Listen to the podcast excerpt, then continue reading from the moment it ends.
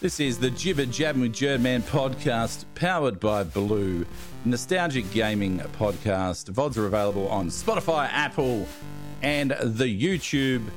We're up to episode 3 with the one, the only Fid McAwesome. Hello, Fid. How you doing, mate? Welcome. Well, awesome to be here, dude. It's McAwesome to have you. This is the Jerdville studio. Welcome on in. This is where we do the pod. I stream out of here every night. And this is episode 3 of the Nostalgic Gaming Podcast. We chatted to Noel on the second episode, and we chatted to Pete on the first episode. And now we've gone across the ditch to chat to Fid, who's not across the ditch. Currently located in the safety of New South Wales. Fid, welcome on in. Why don't you let chat and all the people out here listening and watching the pod, let them know who you are and what you do. I work in the gaming industry, have done for well over 10 years now. Up until literally last month, I was working with content creators like yourself, Jerd, and some of the biggest content creators in the world I've had the pleasure of working with, right down to some awesome startup content creators in my time at both GGWP Academy and at GoToGame, which I was a co-founder of that company. Now I have jumped to the other side of the gaming industry, and I help AAA developers and publishers make their games. That's crazy. It's that's a big leap to make from, because I know that you've been involved with a lot of collaborations, like in music and gaming, and you've got your coffee empire as well. So I always forget to mention the coffee company. You've got to mention it. Coffee's it's like the biggest drink around. My wife and I own a coffee company. There you go. Own a coffee company. Yeah. There we go. Yeah, but to speak to what you just said, it's it was a big jump. Having spent the last few years working in the marketing side of things, I've worked with you name it. When it comes to the gaming companies, I've probably worked with them. I think that there's one gaming company I never had the pleasure of working with in my time on the marketing side of the industry, which was, funnily enough, Activision. Ah, Activision, yes. Yeah, I never worked firsthand with Activision. I worked on some Activision branded stuff, so some Call of Duty stuff and things like that, but I never worked directly with them. It's the only one of the big publishers I never had the opportunity to work with. Oh, I'm trying to load up your website. Why is it not liking? I'm trying to load up your coffee website, and it's just not liking it. I don't know why it's not liking it. Oh, wait. Let me double check that the hosting's still working. Oh, maybe. I'm getting a forbidden 403 over here. I don't know. Trying to find the coffee for you. The website's down. Oh, the website. Okay, well, the website is down, everybody. It's. Now I'm gonna try and pronounce it. I'm guaranteed it's gonna be wrong. Morena Kahi. Okay, good effort. It's everyone that's not from New Zealand gets this wrong. It is Morena Kahi. I like that. And the literal translation of Morena Kahi is morning coffee. Love it. We love it. We love morning brown here in Jerdville. We love it. We love a nice cup of morning brown. Amazing. You can get it. And so the awesome part of our coffee is we've got two blends. One is Morning Mana, where all the profits from that go towards Māori charities back in New Zealand. And we've got another blend, which is Black and Deadly, which all the profits from that go to Indigenous charities here in Australia. There you go. You're making coffee, like a lot of people have issues with a coffee is like ethical sourced and all that sort of stuff, and here you are giving it back. It's that's awesome. It's all of our coffee is also ethically sourced as well, so we've made sure we've ticked all the boxes on that one. And the story behind the coffee, I know this is not a coffee podcast, but... No, we chat everything. Go for it. So we had trouble in Australia, and I don't want to talk shit about Australian coffee because we have found good coffee in coffee shops, but finding good coffee to purchase, which is a stronger blend, because we're used to a stronger coffee in New Zealand. Like, you go to a coffee shop and the standard is a double shot in New Zealand, whereas here it's not, right? So we wanted, and it was actually during the pandemic, my wife and I got bored and we were like, no, we can't find good coffee here. Why don't we just start a coffee company? And we started it up during the pandemic because we were bored. A lot of people did. Like, I started, the pandemic wasn't quite here, but I started streaming and found my love for content, and that during the pandemic too. A lot of people outsourced and maneuvered and adapted during the pandemic because you had to. So yeah. What a way to adapt. Let's do coffee. Everyone loves a coffee. As soon as we mentioned coffee, chat just went, whoop, coffee. Yeah, and look, and our coffee also, like, we spent months coming up with the right blend as well, like coffee that we liked for our palate. But the funny thing is, every time we've, and look, Jerd, I'll send you one of each of the blends as well to try. Mrs. J it loves a coffee. I love a coffee too. Most people that try it, literally it ruins coffee for them after that, because if they can't get hold of our coffee, they're just like, shit, I've got to drink other coffee. I'll show you what I'm dealing with out here. Hold on. I tell you what, if this is going to be some Nescafe... Nah, Robert Tim's coffee bag. Oh. They're not bad. They're not good. At 11:30 at night, when you're in the studio and you've got to stream for another 3 hours, look, Robert Tim's coffee bag will work. I'm drinking a Red Bull at the moment. So. There you go. So we do. We chat coffee, we chat movies, TV, everything. But this is a nostalgic gaming podcast, so it'd be remiss of me not to ask, what's the first game you remember ever playing? Oh my God, I hate this question. It's funny, every interview I've ever been on where it's the first time on somebody's show, it's the first question they ask me, but I get it for this show, and I always struggle to remember. I've always had video games around me, and I've managed to narrow it down to two games. So my cousin had an Atari when I was younger, and I have a memory of playing Breakout on that. Okay, yeah, yep. But I also have a memory of playing California games on the Commodore. Yes, we love California. California games is one of those games that I would love to see a remake of, and I don't know why there's never been a remake. I don't even know who owns the rights to that one. In the traditional, old school style. I don't know why there's never been a remake of that. I think the only copy of California games I currently have is on the Atari Lynx. The Atari Lux? What's that, Lux? Oh, Lynx. Oh, the Lynx. Yes. Sorry, let me use an Australian accent. On the Atari Lynx. No, I thought it was some random obscure. No. On the Lynx. It's the only. I'm pretty sure it's the only copy I've got. Okay. Yeah, I used to love that. We've chatted about it before. The foot bag. I like the foot bag, but anytime you got the upgrade, you didn't get the surfboard or the BMX. You always got the foot bag. Was the first upgrade you ever got, because it was the only one that we used to spin around properly. Yeah, I used to love the surfing game in it, and the terrible retro. Actually, no, it wasn't terrible. It was amazing for the technology, but the Wipeout music. Oh yeah, Bombora or whatever. Yeah, that was. It really got you in the mood for it. It's funny how video game music, very sort of basic. I can hear in the back of my head right now the 8-bit version of Wipeout. Yeah.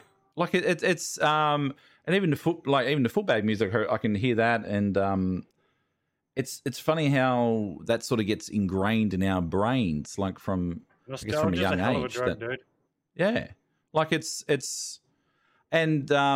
I was listening to a podcast that chats about I think it's called Strong Songs or something, and they were chatting about like the Mario theme.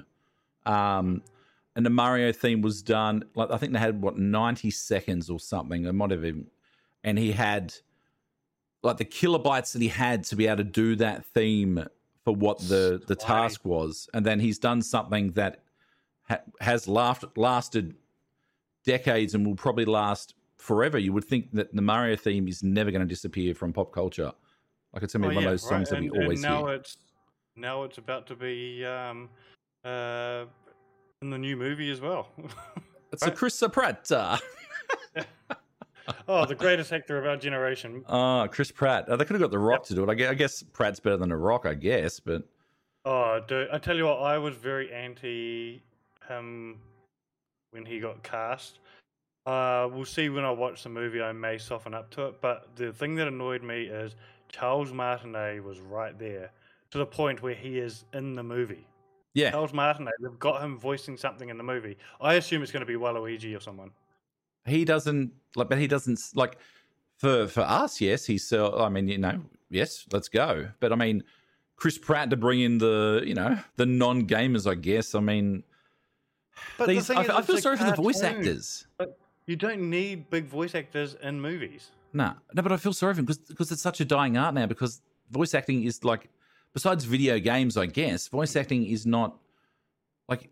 You look at the guy that did Futurama, who I can't remember his freaking name for the life of me. He, why can't I remember that guy's name? Oh, it's so annoying. He was saying that these movie actors getting voice actor roles, they're like our roles. Let us voice actors get the stuff that we deserve instead of just Chris Pratt rocking up and doing his normal voice. I'm a voice actor, yeah. I don't get it. What's the worst video game adaptation, do you think? Like, what's like TV show? Movie? TV show, movie. Okay, so dude, we've got a plethora to choose from, right? I think my answer used to be Street Fighter. But I've gone back since and watched Street Fighter, and I now think it's so bad it's good. Yeah, it's one of those movies that, like, Raul Julia. Like, I mean, if he probably wasn't in that, Raul Julia's last movie. That's the thing. If he wasn't in that, then probably no one would care about Street Fighter. I mean, our generation would have loved it because there was Jean-Claude Van Damme was in it, and Jean-Claude Van Damme and Kylie Minogue. Yeah. So. But I mean, it's. Have you actually looked into? There's a whole bunch of articles on this about the bullshit that they went through filming that movie. Something's twigged my brain, but I can't quite. It was like they had to sneak the actors to the set every day because there was a civil war going on in the country that they filmed in, and I think it was Kylie Minogue was trained with 2 days' notice on how to do. Martial arts, and it was a rough movie to work on, apparently. Really? Jean-Claude Van Damme was so coked up. They basically had to coke him up to get him to be functional on the set. I used to love Jean-Claude Van Damme. Like, I used to watch, and I'm talking when I was young, I used to watch... Dude. What's that? The Kickboxer.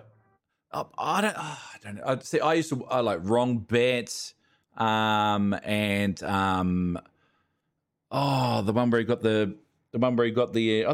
Bet, where he got the sand thrown in his eyes by that was that Wrong Bet? No, Bloodsport. God, Bloodsport. Oh, Bloodsport was brilliant. That Bloodsport. Thank you, Smitty. Yeah, Bloodsport.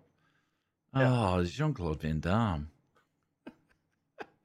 That brings back memories. You bring up voice actors, dude, because the company I work for now.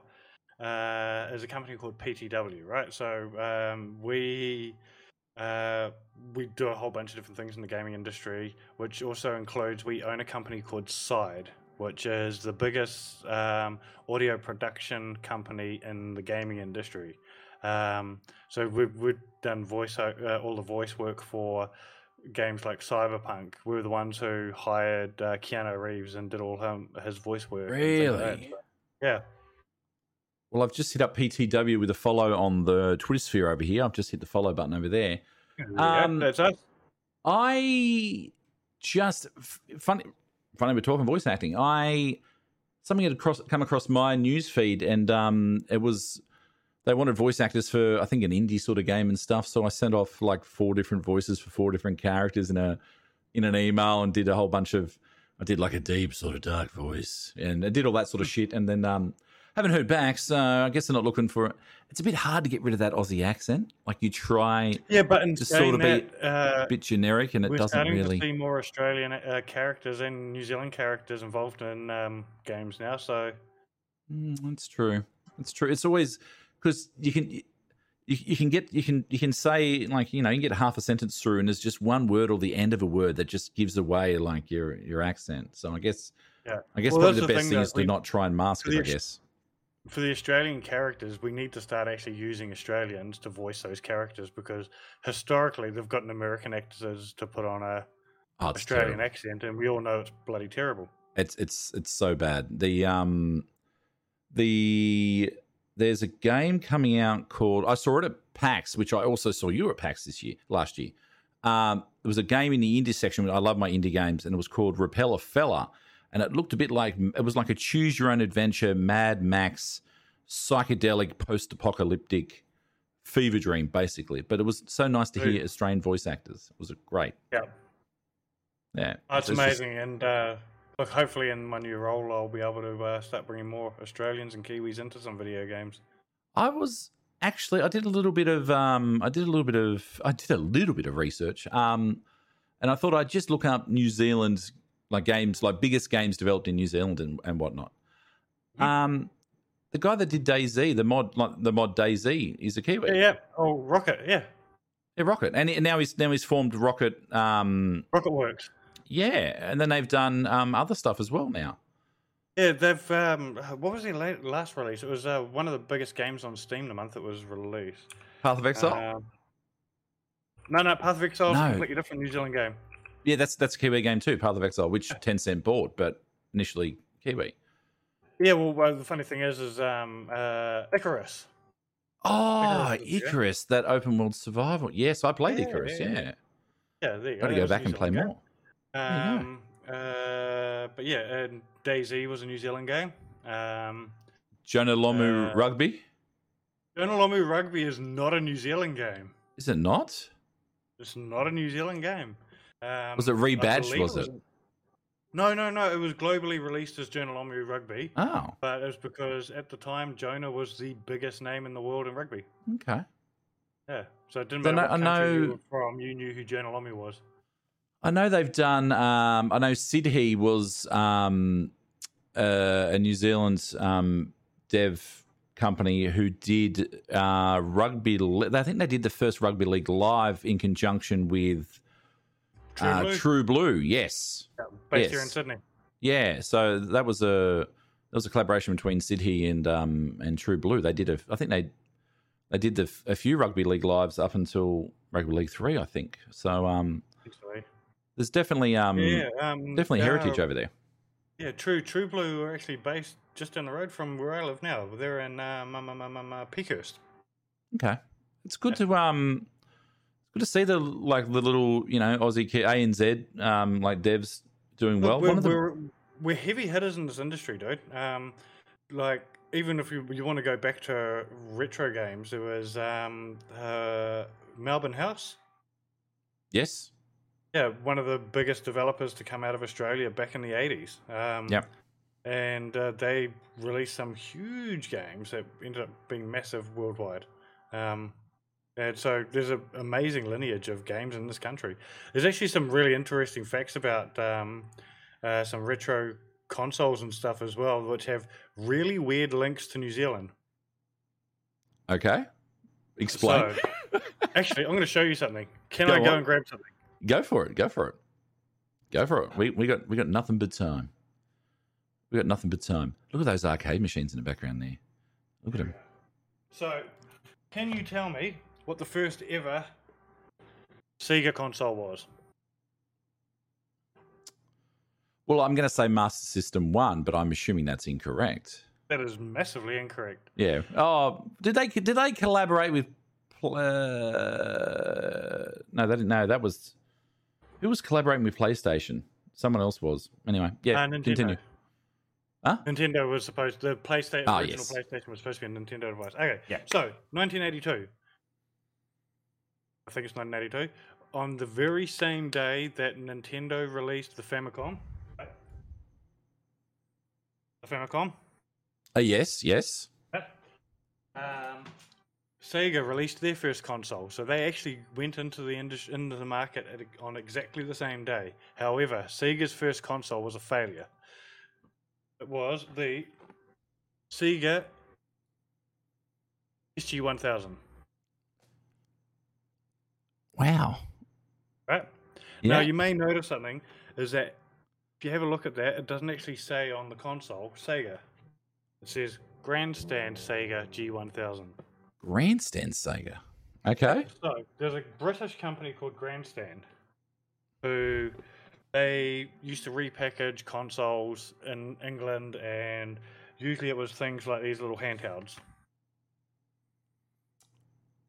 I had Oil Panic. It was a double screen one. I had Oil Panic, and I had the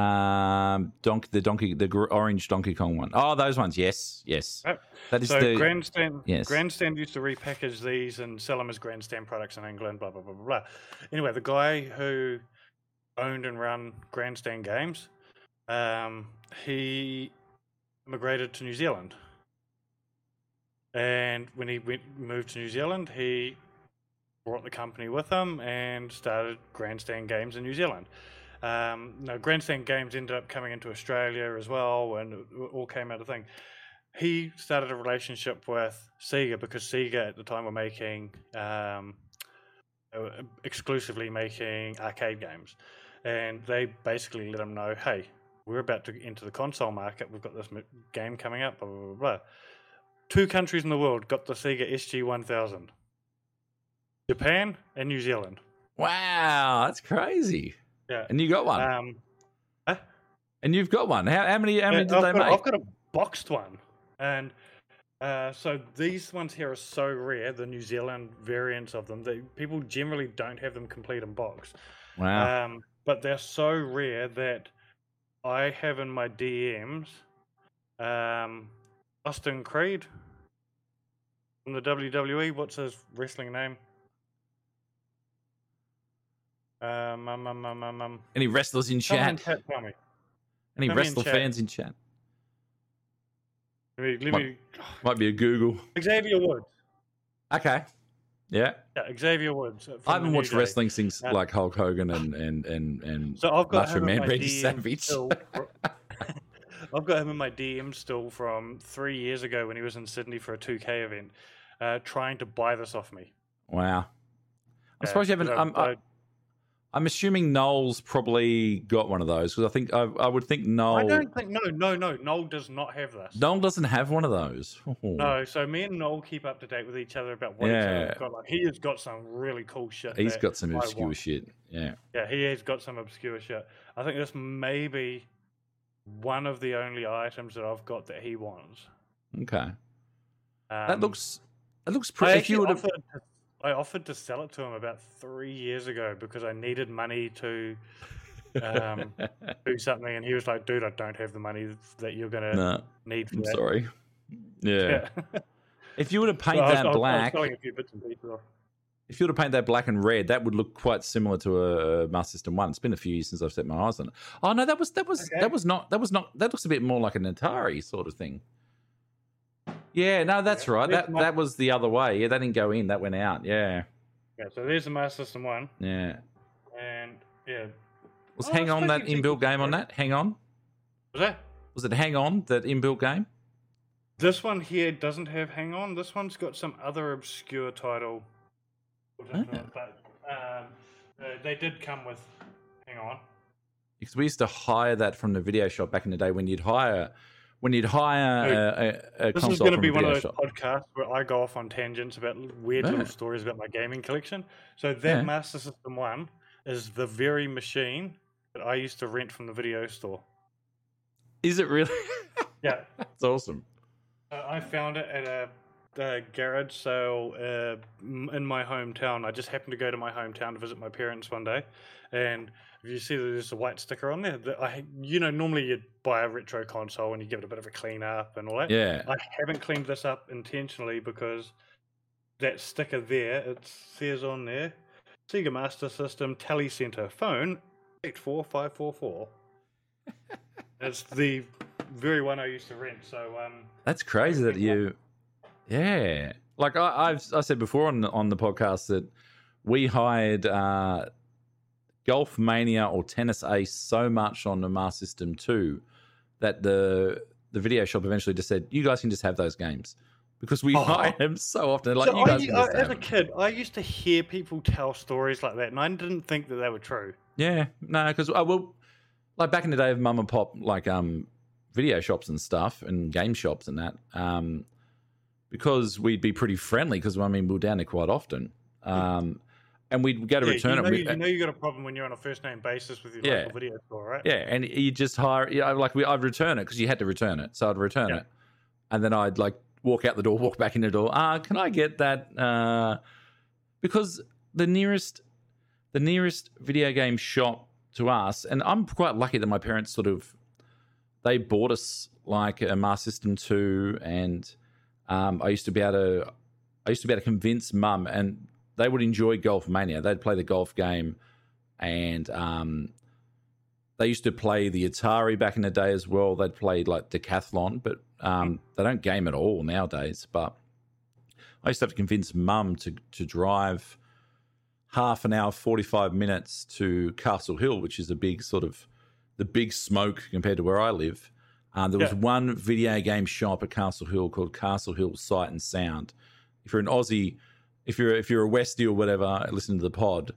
I don't know, let me know on Twitter or something if you remember Castle Hill Sight and Sound, because we used to have to go there, and it was a lucky dip because you'd get a game and you'd never played it, you'd never seen anything about it, and you're like, okay, hopefully it's good when I get home. On what was written on the back of the box, right? Yeah, yeah. Those images look good. Sounds like a game I could play.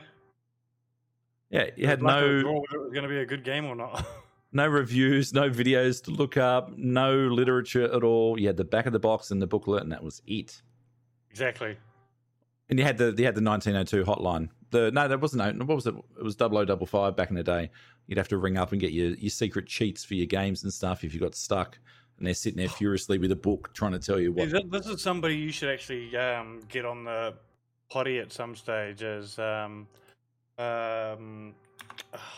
his name? He used to work on the Sega hotline. He's based here in Sydney. Okay, I'll have to. I'll send you a link to his handle. Yeah, let me know. Yeah, cool. That'd be so interesting. Really that'd be so interesting to chat to about. He's a retro collector as well. So okay, what machines you got behind you there? If you're listening to the pod, Fid's got a whole bunch of arcade machines in his gaming room. Look, I'll send you a photo to check up on Twitter or something. Okay, it looks like NBA Jam on the left. So these are all arcade one up. Yep. Back in before I moved to Australia, I actually had original arcade machines, full size ones, in my kitchen, that's amazing. And dining room. And when I moved to Australia, I was like, I'll sell my machines and I'll just buy them when I move to Australia.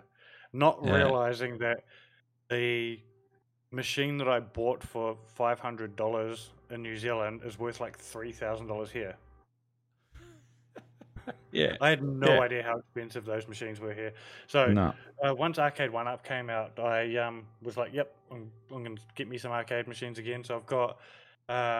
Street Fighter 2, the original release that they did for Arcade 1UP. I've got NBA Jam.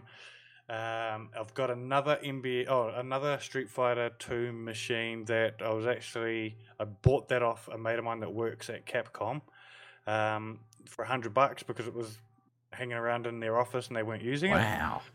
And I actually brought it home, gutted it, replaced the screen, replaced all the controls, and I've got it running off a Raspberry Pi, and it's got like 3,000 games on it. Wow. Allegedly, everybody. Allegedly. Yeah.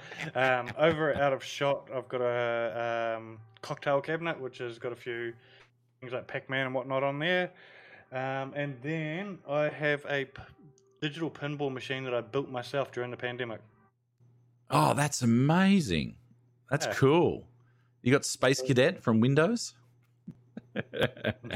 I actually was looking at seeing if somebody had remade that table because I was like, how cool would it be to have a full-size Space Cadet? But no one's remade the table for digital pinball. Is that a basketball hoop on the left there? Is that a big basketball hoop setup? Yeah, but I've got the. It's actually one of those Aldi jobs that came out a couple of years ago. But the basketball game, I've got that there. Underneath that, I've got a VR racing sim rig. Air hockey and foosball. You got kids? Yes, I have two kids. I've got a 21-year-old who lives in New Zealand. Okay. And I have a 16-year-old that lives here with us. Okay. Is the stuff a bit old school for the 16-year-old, or is the 16-year-old love all that stuff? Oh, he has his moments, hey. So he grew up on the 360. Okay. Every now and then he'll jump on the 360 just because it's his nostalgia kick, right? But both of my kids, since they were little, I've played on the Nintendo 64. Played 007 with them. Yes. And we've got firm rules on 007. Yes. GoldenEye, which one of the important rule is no odd job. Yes, because what was his strat? It was a strat with odd job, wasn't it? He's short. He's shorter than everyone else. Ah, okay. Yeah, because he's shorter than everyone else, he's harder to get. Okay. So no odd job, and we only play Golden Gun.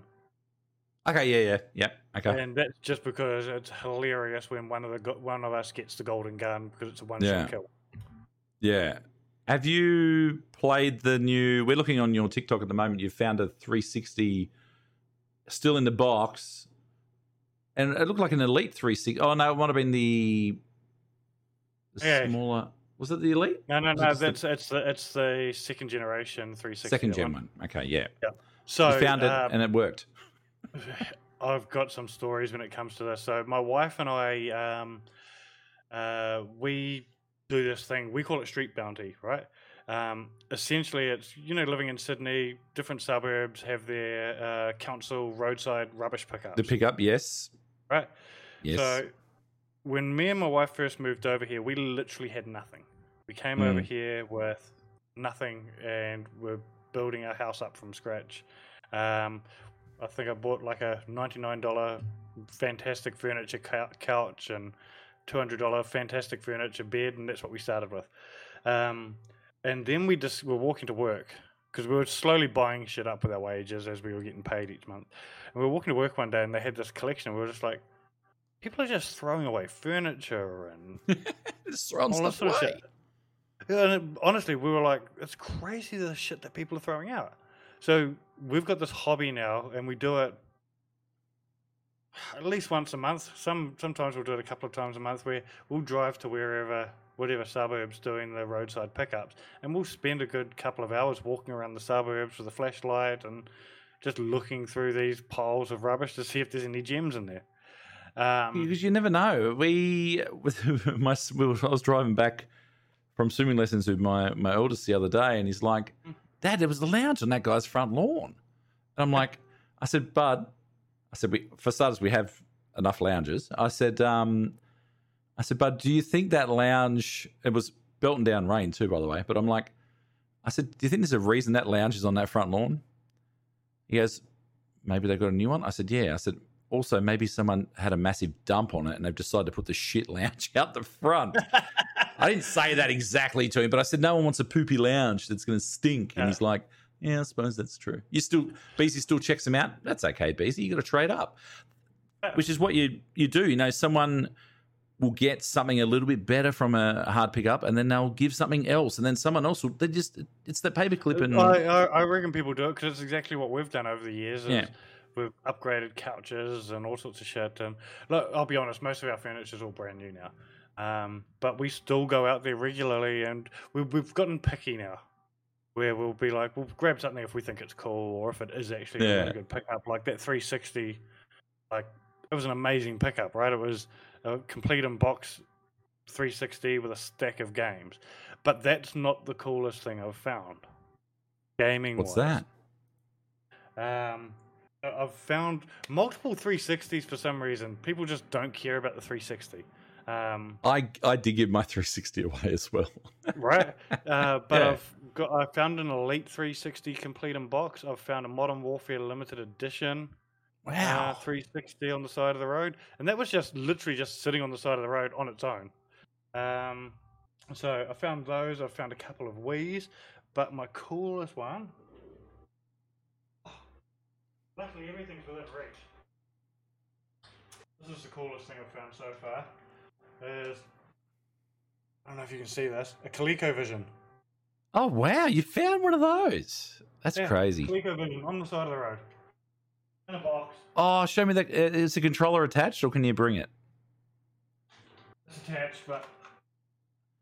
Yeah, that's the one I used to play Donkey Kong Jr. or whatever it was on it. Yeah, that with that... round thing with the keypad. And that was just sitting on the side of the road in a box, and I was just like, yep, I'll take that. I haven't got one of those in my collection. That's crazy. I mean, it's that hindsight thing, though. Like, I wish I had kept all my Lego when I was little. I sold that to my grandma to give to my cousin. Like, she bought a big, one of those old school, like, plastic bins, you know, the ones with the screw top and that. A big plastic bin of Lego for like $20. I was like, yeah, $20 is cool. And I'm just like, fuck, I wish I'd have kept that. Like, that would have been, and now I've got all the Lego, and now I'm like, oh man, I would have had so much of that stuff. Mods BZ in chat has just said he doesn't look at them, but he looks at them from the car. And the thing is, though, dude, is I would have missed out on that machine if I had just looked at it from the car, because it was wedged between two couches. There's a box in between them, and I would not have seen it if I hadn't have got out and had a look. Yeah, you got to get out. And I mean, if you're going to do it, you might as well do it properly. You might as well get out and, you know. You know, the funny thing is I actually stopped to look at that pile because I saw a Nintendo GameCube sitting on the top of the pile. Jesus. Yeah, and I got the GameCube. It's somewhere around here. I've got like 4 GameCubes because I never owned a GameCube. Never owned one. I didn't own them. I missed it completely. Got the GameCube when it was new and when it was relevant. Yeah. And look, to be honest, the GameCubes that I have got, I've only probably turned on one of them and played games on them once. Yeah. I've only got it there to complete my Nintendo collection. Yeah, see, Nintendo's weird. Like, I used to go over to my neighbor's house across the road, and he had a NES, old school NES, and we'd play that. I remember playing like Kung Fu on that, and Kid Icarus, and a whole bunch of other stuff on that. Excitebike was awesome. Used to love that. Mario Brothers, of course. Excitebike was dope. I love the Excitebike level in Mario Kart. I love that. I love that in Baby Park. I'm a Baby Park dude. I like going around in circles. But yeah, I never really had any. I didn't have a NES. I had a SNES, and I had a 64, and I had a Wii, and I've got a Switch. So I mean, I guess I've had Nintendos. I thought I hadn't, but I guess I have. But yeah, I was always a Sega kid. But the funny thing was, because my parents weren't well off, I got each console when the next generation came out. So when the Mega Drive 2 came out, my parents bought me the Master System, and then when the Mega Drive got down to like bargain basement prices when they were getting ready to release the Saturn, that's when my parents bought the Mega Drive for me. Otherwise, I just hired the Mega Drive, and then we got the Mega CD add-on from... This is a similar story to yours, I suppose. My dad went into the video store to grab it, because it was our local lotto store as well. And he went in to buy the lotto, and they said, oh, your kid's one of the only ones that hire our Mega CD anymore. Do you want to buy it for them? And I think it was like $200, and he bought us... Oh, wow. Mega Drive 2 and every single title they had. Oh my lord! So we had like an almost entire complete collection of Mega CD games, and this actually brings me to the question that I was going to ask you: is what is your biggest nightmare story that happened with getting rid of one of your gaming things? Because my one is the moment I moved out of home, my dad sold our Mega CD. Oh, I'm trying to think. Of gaming if I've lost. I used to hoard cords. I'm a cord hoarder. I have a big box of cords, all sorts of different things. I think every sort of dude has a box of cords. It's our dirty box of shame, I guess. Everyone's got a box of cords, especially if you're a retro gamer, especially. Yeah. It's sort of not really on that line, but I got told I had to do a massive clean out of my cords. So I'm like, okay, well, I did a massive clean out of cords. And I shit you not, like, it was 2 days later, and I'm like, oh, I need one of those cords. And the box of shame, the cord was gone. And I was just like, I knew that those cords were there for a reason, and then, nah, it's gone. I'm trying to think of something that happened with... My biggest, I've said it before on the pod, but my biggest thing was I lent my friend at school Donkey Kong Country 2, Diddy's Kong Quest or whatever it was called. That was a good game. That was an amazing game on the SNES. Amazing. I lent it to him. Technologically crazy. Oh, it was fantastic. I lent it to him at school, and I was 94% through. There was one level I couldn't get through right near the end, and there was 3 game save slots. I said to him, whatever you do, like, my slot's save 1. So, like, just go to save 2. Don't override my slot. Yeah. I get it back 3 weeks later. Yeah, it's gone. My save slot's gone. Motherfucker. Like, it's seriously been, like, 30 years, and I'm still... Okay. If I see him out and about, I'll still bring it up. I'm just like, you bastard. I do have a very similar story to that, but my one was my PS1. So... when I started working, I saved up and I bought my first PS1. It was the first console I bought myself. And I bought that, and I got with it Twisted Metal 2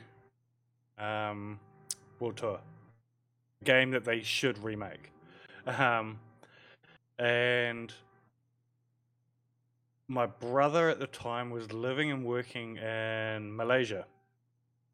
And I remember getting a phone call from him and saying, "Bud, take your PlayStation to a guy that does mods." And he knew someone in New Zealand that did mods. He goes, "Go get it modified so it can play region locked games or something." Yeah. And what the mod was actually for was so it could play pirated games. Yeah. And when he came back from Malaysia, every time he would come back, because he'd go over there, work for like 6 weeks, come back for 2 weeks, and then go back. Every time he came back, he'd bring back like a box of games that he'd bought at markets. And back then, games weren't released globally on the same day, because we didn't know what was fucking released in Japan or what was released in America, because we didn't have the internet, right? We weren't connected. No. So one of these trips, he came back. I think maybe in the first trip he came back. He had in there Mortal Kombat 4, the first 3D one. Silent Hill, it might have been Silent Hill 1. Resident Evil 2, which hadn't been released in New Zealand yet. And there was another particular game. I can't remember what it was off the top of my head, but there was a whole stack of games that had not been released in New Zealand yet. And I went to school and I'm bragging about it, about how I've got these games, and everyone's going, bullshit, that game's not even coming out. Yeah. Like, we were that disconnected at the time, as we hadn't even heard that Mortal Kombat 4 was coming out. No. Let alone the fact that it had been released in Japan. Or in America even. And anyway, I got this console. By the time fucking my nightmare story happens, I think I had probably about 50 pirated games that my brother had brought back from Malaysia, and a friend of mine borrowed the console off me. He goes, "Hey, can I borrow your PlayStation and a couple of games?" I was like, "Yeah, not a problem." Really good friend. He takes it away and brings it back like a week later, and all of a sudden my console will not play any of the games I've got. I'm like, what did he? Fuck? And he swapped it, or what had he done? What he'd done is he'd gone and fucking... I didn't realise that his brother had a PS1. Oh. And what they'd done is done a case swap on it. Like, purposely to get the modded one? Yeah, because my case had been modified as well. So I had... Do you remember the game? This is actually up there as one of the worst games ever released, too, if you... it was a game that came out with Bruce Willis as the character, and it was called Apocalypse. No, I definitely do not remember that. No, Apocalypse. So my PS1 was a limited edition Apocalypse PS1. Apocalypse, Bruce Willis. Okay, yeah, all right, okay. I'm finding it. Oh, okay. All right, here it is. This is Apocalypse. Oh, look at that. Not a good game. Activision. So it was of that era of shovelware games where basically they would hire celebrities and try and sell the game from the fact that it had a celebrity in the game. He's got a gun that's just like a non-stop laser, like a non-stop electric spark thing. Yep. Like he's not even turning it off and on. No. Wow. Okay. It was a god-awful game. It looks great. Oh, they had like 3D checkpoints and God, look at it. Yeah, okay. Wow. But yeah, so he did a case swap on my limited edition Apocalypse PS1. God. Did you chat to that friend anymore? That was a limited edition. I mean, it was a limited edition skin that was put on it. Yeah. Did you chat with that friend anymore, or are they dead to you now? I haven't, no. I'll be honest. I stayed friends with that guy right up until the pandemic. Oh, okay. Oh, there you go. That was one of those people. I say that I lost a lot of friends during the pandemic. None of them through COVID. Oh, okay. Oh, gee, that's terrible. Yeah, there we go. You've clicked. Yeah. Terrible. It's such a, like, we chat about all that on Twitch community and that we're very open with mental health and all that sort of stuff. It's the pandemic sort of went two ways. Either people sort of leaned into it and sort of became homebodies, like I was chatting about today actually, that the kids have grown up becoming my kids are 8, the twins are 8, and Lincoln's 11. So they've grown up the last 3 years, like being homebodies. So they, and sort of certain people thrived and adapted, like you did during the pandemic, and then some people it was just too much. I'll be honest, dude. Devastating. The first 3 or 4 months, I did not thrive. I struggled massively, and it's because I'm a very social person. My job involved me going to events a lot and hanging out with people and interacting with people all the time, and then all of a sudden to have interaction with people taken away from me. Yeah, I was super lucky that I have an amazing wife who she was there and supported me through it and would find ways to engage me and keep me interested and fucking all that sort of shit. And then we just ended up finding things to do, like starting a coffee company. yeah, it's one of those things. Like I think what was good for me was that, and what I found joy during the pandemic was the fact that I'd started streaming, and then I started meeting people all over the world. Like one of the people that I'm really good friends with now is like a young English dude who was on furlough for 6 months. So, and starting out, it was like me, him, and like a handful of other people just in chat, like every night. It was a wild time on Twitch during the pandemic. Yeah, like I just enjoyed sort of getting that contact, because the world is such a small place nowadays. It's very small. Like I don't know how anyone ever went out. I don't know how anyone ever met up with friends before mobile phones and stuff. Like I'll meet you outside of there at 5:00. Yeah, and when does that ever happen? No one's ever on time. No.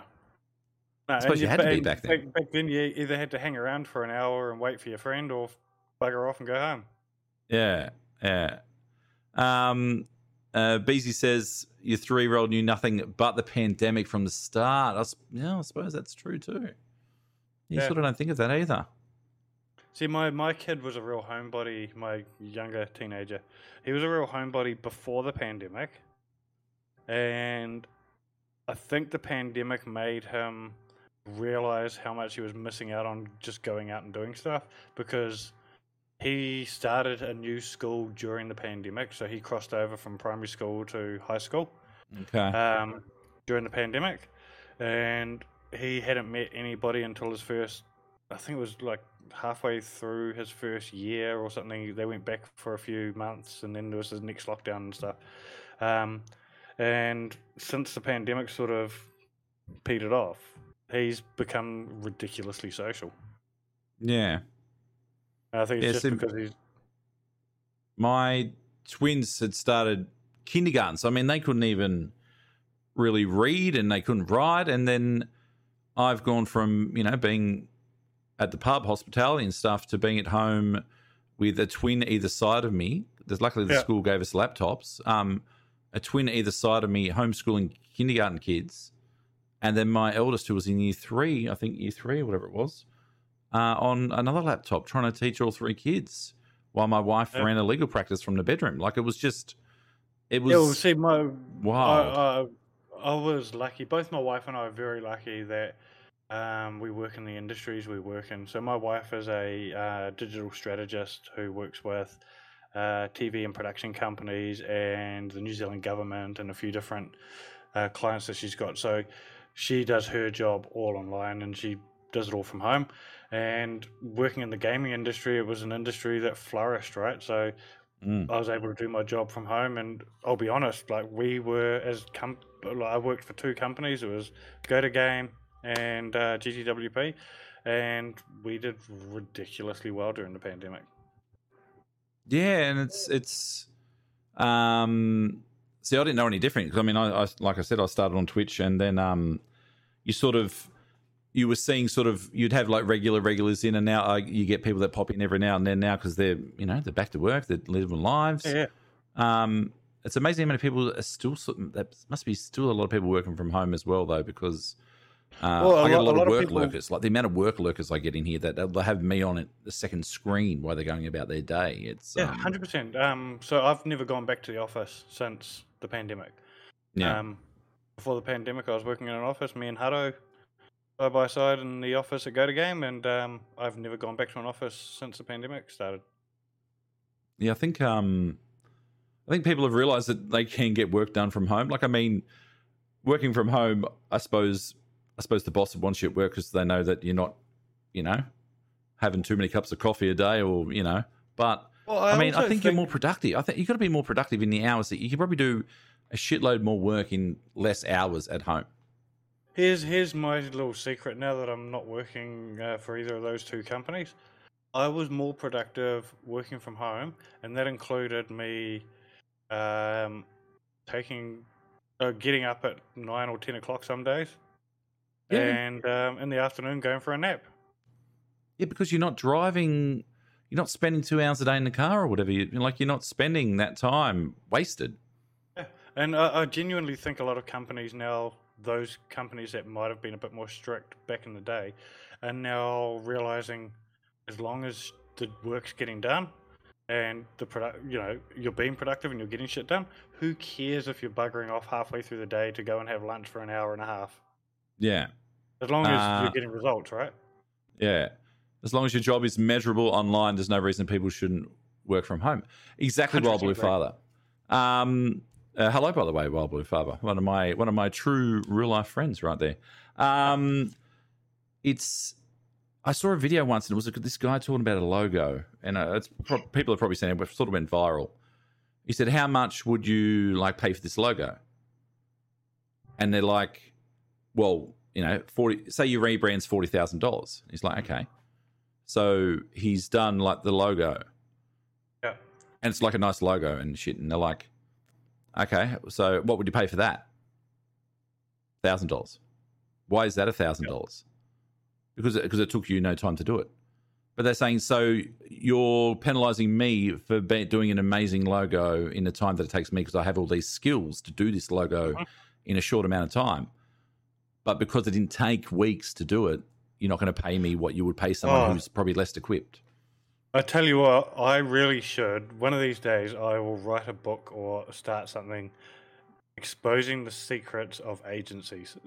Because there are things like intentionally not replying to a client when they've given you a job to do like that, because you don't want your client to know that it only takes you an hour and a half to do something. Yeah. Oh, yeah. You get the brief through, and you spend a week fucking around getting it done. And then you send it back, and you're just like, yeah, no, it took me a week to get that done. No, that's because, like, and on my minute level, I was at work one night on a Sunday, and we used to have to stay open till 10 o'clock because that was the license. And, I mean, you could have no one in there for 2 hours at the pub because no one's... And then I did a mistake of, like, one Sunday. We're shutting early now. Back in the day, we didn't know. And I said to my boss, like, my boss is really cool. Anyway, I sent her a message saying, like, we're done. There's no one here. Like, you know... What do you want us to do? And she goes, oh, we can wander around and get some cobwebs and do this and do that. I'm like, I shouldn't have said anything. We could have just stood there, wiping a bench down and chatting for an hour and a half. But no, I've said, you know, we've done our job. Our job is done. Oh no, you can go do that now. It's like, man. Yeah. Agencies are dying breed for those costs. No. Because a lot of people haven't figured out that a lot of agencies are leasing their clients. That's like where construction. It's every industry around, but yeah. Oh, absolutely. But the thing is there are services that are disrupting that agency model. So that's literally why I left GoToGame and joined GGWP. Is because GGWP are disrupting the agency model, and the work that they do, they don't take. So let's get into this. An agency will essentially charge a phenomenal amount of money to come up with the creative, manage a campaign, do the pitching, sourcing the influencers to do it, blah, blah, blah, blah. Whereas GGWP, what they do is they'll do all of that stuff and they will charge a nominal management fee, but most of the cost for the client is actually what the money that's going to influencers. Okay. Right? Yep. So it's not costing $20,000 to do a campaign for a 7-day campaign. Instead of it costing a client $20,000, it might cost them $10,000 because $7,000 is going to influencers and the other $3,000 is being used to source stuff or manage the campaign. So yeah, the GGWP model is massively disrupting what agencies are doing because it's cheaper for a client to work with GGWP. It's that and the influencers are getting paid better. It's that I watch Utopia a bit on Netflix. It's on ABC. It's all that. You know, red tape bullshit that they go through. They had a thing where it's satire, but I mean they had this tunnel they were going to build for like $5 billion. Anyway, this old school dude did some calculations on concrete costs and construction and overheads and blah blah blah, and he managed to get it done for like $3 billion. And then they went to the government and said, oh, we've got it done for $3 billion 6 months ahead of time. Yeah, but what about the contractors? What about these guys that we've got contracts with? We've been budgeted $5 billion. That's the thing. If you get a budget and you come under budget, then you're not going to get that budget again. So people are just like, yeah, that's the budget. And that absolutely happens as well. I won't give any names, but we've worked with some of the biggest tech and gaming companies in the world over the last 10 years, or I have. And I have legitimately had some of those companies say, hey, I've got $40,000 that I need to spend in the next week. Can you just use it? Sure. Yeah. It's like Michael Scott buying that office chair in the office. He had a $5,000 surplus. He's like, I've got to spend that. It's a $5,000 surplus. I've got to spend it. Yeah, because otherwise they won't get it in their budget the next month. No.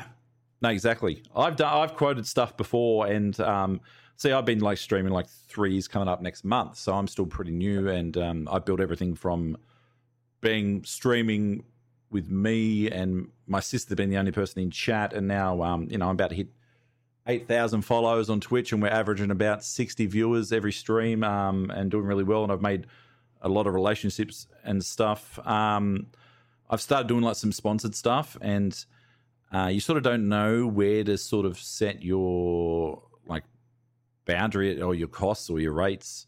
Luckily, I've got a friend in the industry who can give me a little bit of insider knowledge about where, based on where I am, what theoretically I could like charge and whatnot, which is very, very, very handy. Look, I don't know if you've ever used the GGWP service, but I no longer work there, but it's an amazing service for learning more about the business side of the industry, as well as, like, when you sign up, it starts off with the stuff that you probably already know, how to set up a webcam. Yeah, I saw all those modules. I did sign up. I saw the modules, and a lot of it, I was like, okay, I don't need that. But yeah, no, there's a lot of, especially if you're starting, there's a lot of, yeah.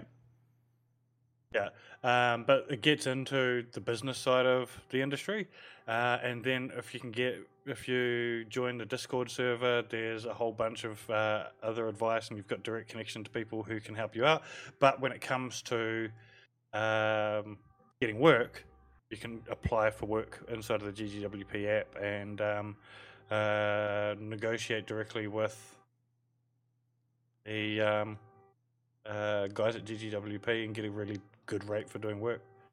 There you go. That's it. I've done. I did some stuff last year, and I was going to quote a price, and they came in with their budget first, and I'm like, okay, sweet, cool, that sounds good to me. And that's a really good way of setting your baseline, right? It's because you now know, okay, these people were willing to pay me this much for that, and when you go into your next negotiation, you go, this is how much I do this job for. Yeah. In saying that, I've always said that you need to be flexible sometimes, because not all clients have the same amount of money.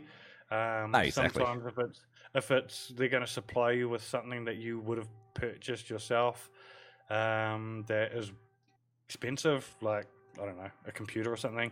That's where I would absolutely advise someone who's being offered a $3,000 computer. I'd be like, yeah, take the fucking computer. That's $3,000. That's not going to come out of your pocket, right? No, exactly. Like that brand spanking MSI 3080 I got in my gaming PC, MSI, a bunch of legends. Right. Yeah. But you gotta, that's a really good example. Yeah. Mate, well, you do. That's what you got to do.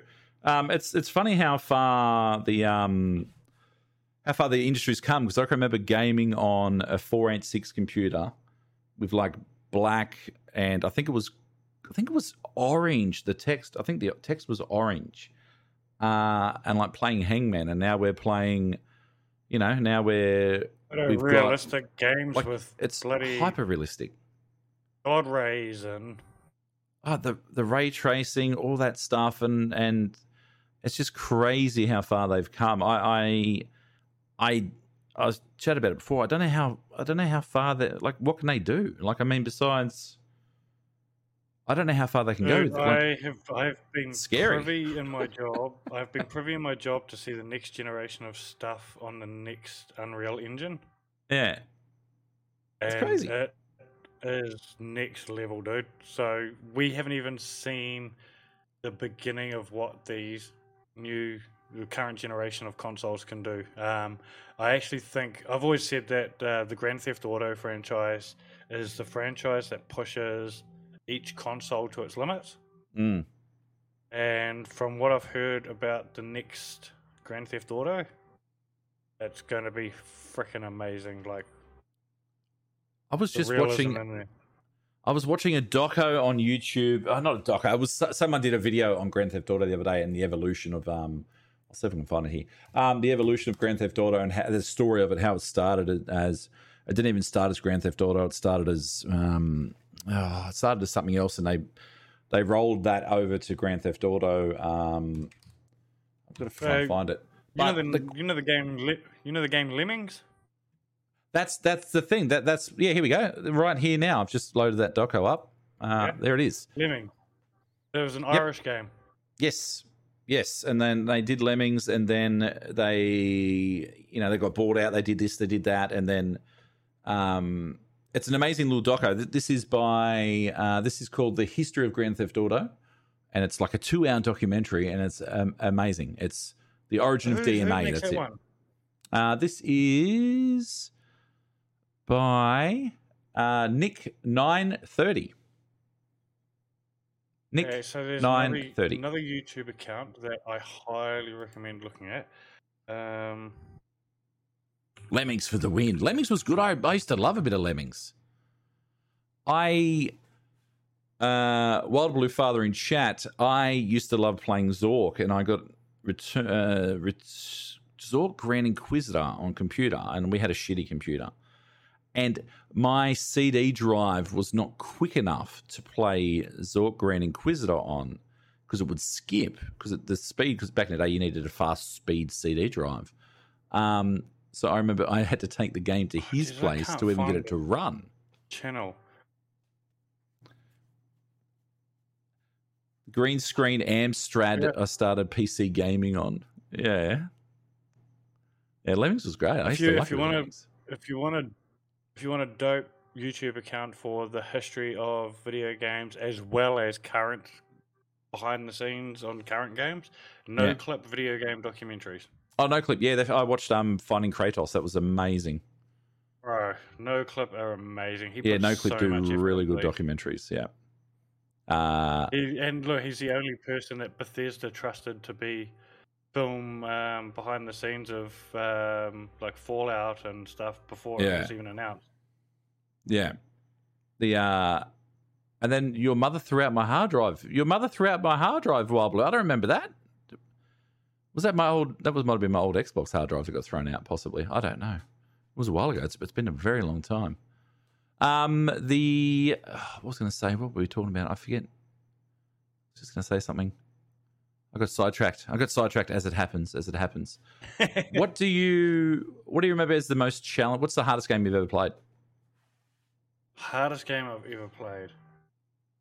Oh, I can remember those on the Mega Drive and the Master System. I think it was mainly the Mega Drive. Disney games were surprisingly hard. Yes, Lion King, for example. Right, Lion King, Aladdin. Mickey Mania. Yeah. They were fun games, but they always got to this point that were just so hard. Yeah. And going back and trying to replay them, I feel like they're harder than they were. They're harder than I remember them being. I think it's because we've gotten used to the controls now, and we've forgotten what the controls were back in the day. Like, I tried to play. I think just Mario Brothers on the Switch, like backwards compatibility and stuff, and our brains are now used to thumbsticks, and our brains are used to the physics that are now in games and stuff. But I think going back, I remember this one. Yeah, the remake of GoldenEye 007 is terrible on the Switch. I think I tried. Yeah, I tried for like 3 minutes. But it just does not play well purely because of the controller thing. Like, I think I've only got a Switch Lite, so I can't plug in the Switch Nintendo 64 controller. Yeah. I think if you had the new Nintendo 64 controller for the Switch, it'd be way easier. Yeah, I was never great at GoldenEye.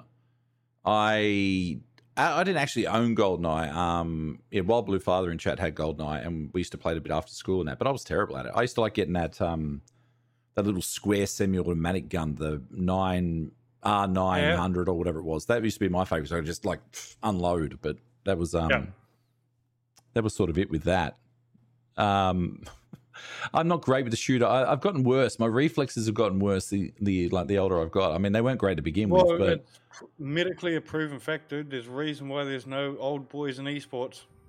Yeah, like, I mean, it's 21 to 25 is where esports players peak, and then they go become coaches. Yeah, it's the sport thing. It's the I'm pushing late 20s. I'm over the hill now. It's I think golf's the only sport that probably is not relevant. So what did you say? You're pushing late 20s. I'm 40 this year. I'm saying it's that when you're I'm pushing 25. Oh, I'm like over the hill now when it comes to sports. But 40, I'm in the fucking ground. Same. I'm 42, dude. So I'm 40 in 3 months. I've it's been nice being part of this sort of generation that's come through because, like I said, my parents used to game on the Atari and stuff, but I mean, they didn't grow up with it. Like, it's going to be interesting to see. They have to learn it. We're like gaming natives. Yeah, like it's going to be interesting to see. We're like gaming natives, whereas our kids are internet natives, right? Yeah, like it's going to be interesting to see how they look back on things. My wife, Mrs. J, said I should get my eldest on the pod in a once we sort of get a few more in the can and stuff, and see how his gaming journey started and what he remembers. You know, being an 11-year-old, what his sort of first memory and stuff was of gaming and stuff. I think it'll be interesting to see if it at all mirrors what we've gone through. I think that they've got so much content now, they're probably not going to cover games as much as we used to cover games, I think. Yeah, definitely. Although, like I said, my son, he's 16, and he still gets a nostalgia kick by jumping on the Xbox 360. So I think they're just starting to get into that age group now where they're starting to have those nostalgia things. Yeah. Yeah, I mean, they'll play Roblox and shit, which looks like an old school game anyway, I guess. But it's hilarious, right? So we're of the generation that's like, make it better, make it better, make it better, make it better, and then our kids come along and it's like, let's go and play something that looks like it came out on the PlayStation 1. Yeah. Oh, I love Stardew. I love Stardew Valley. Well, I guess I can't talk, but yeah, it's right. We are a $6,000 PC, and I'm going to play something that looks like it's a 16-bit pixelated game. I need something to play Stardew Valley. I've actually never played Stardew Valley. It's very chill. It's funny because there's a few games that, for a while there was. I don't know if anybody here knows much about GoToGame, the company I started about. When did I start it? 7 years ago? Something like that. Anyway, so at one stage it was me, Jack Hutto, and Fran Mellerton. And Fran started exposing me for all the games that I had never played. Mm-hmm. And there were some games in there that, as a gamer, I should have played. That I just sort of kept in my secret shame pile of games that I had never played. Okay, what? Give us two. What games haven't you played? I'm listening. What games haven't you played? Okay, so I have played them now, because what would happen is Fran would find out that I hadn't played these games, and then she would literally force me to play the game for an hour just so I could say that I've played it. The first one she found out that I'd never played was Portal. I hadn't played Portal until recently when I got the RTX upgrade, which looks fantastic. Yeah. Portal 2, though, I did play that on, I think, 360. Portal 2 was amazing. So she brought the orange box into work and gave it to me and said, "You now own Portal. You have to play it for the next hour. You cannot be working in the gaming industry having never played Portal." I never played Half-Life. Oh, wow, okay. I had played Half-Life. Yeah, never played that. Okay, here's one that'll be a shocker. As a retro boy, I had never played a single Zelda game until about 4 years ago. What one did you start with? Ocarina of Time. Mm-hmm. That's the only one I've played since before Breath of the Wild. That's the only one I played. Yeah, and I'd never played a single Zelda game. I now own most of them. But it's because I was never a Nintendo kid. I was a Sega kid. Yeah. You had to pick back in, like, we said it before, you had to, like, nowadays it's, like, as an adult, it's like, well, the console wars are stupid. Like, I mean, it just let people game what they want to game on. But, I mean, back in the day, you had to pick a console, and I guess you had to defend your position that I'm a Sega kid. Oh. My parents could afford a Sega, and that's it. The Nintendo wars, like, people talk about the console wars now. That's nothing compared to the console wars when we were kids. Like, you were choosing a side in a war. Some of those old ads. I've got to find that old, what was it, Sega Nintendo ad? It was the the Nintendo Sega does what Nintendo don't.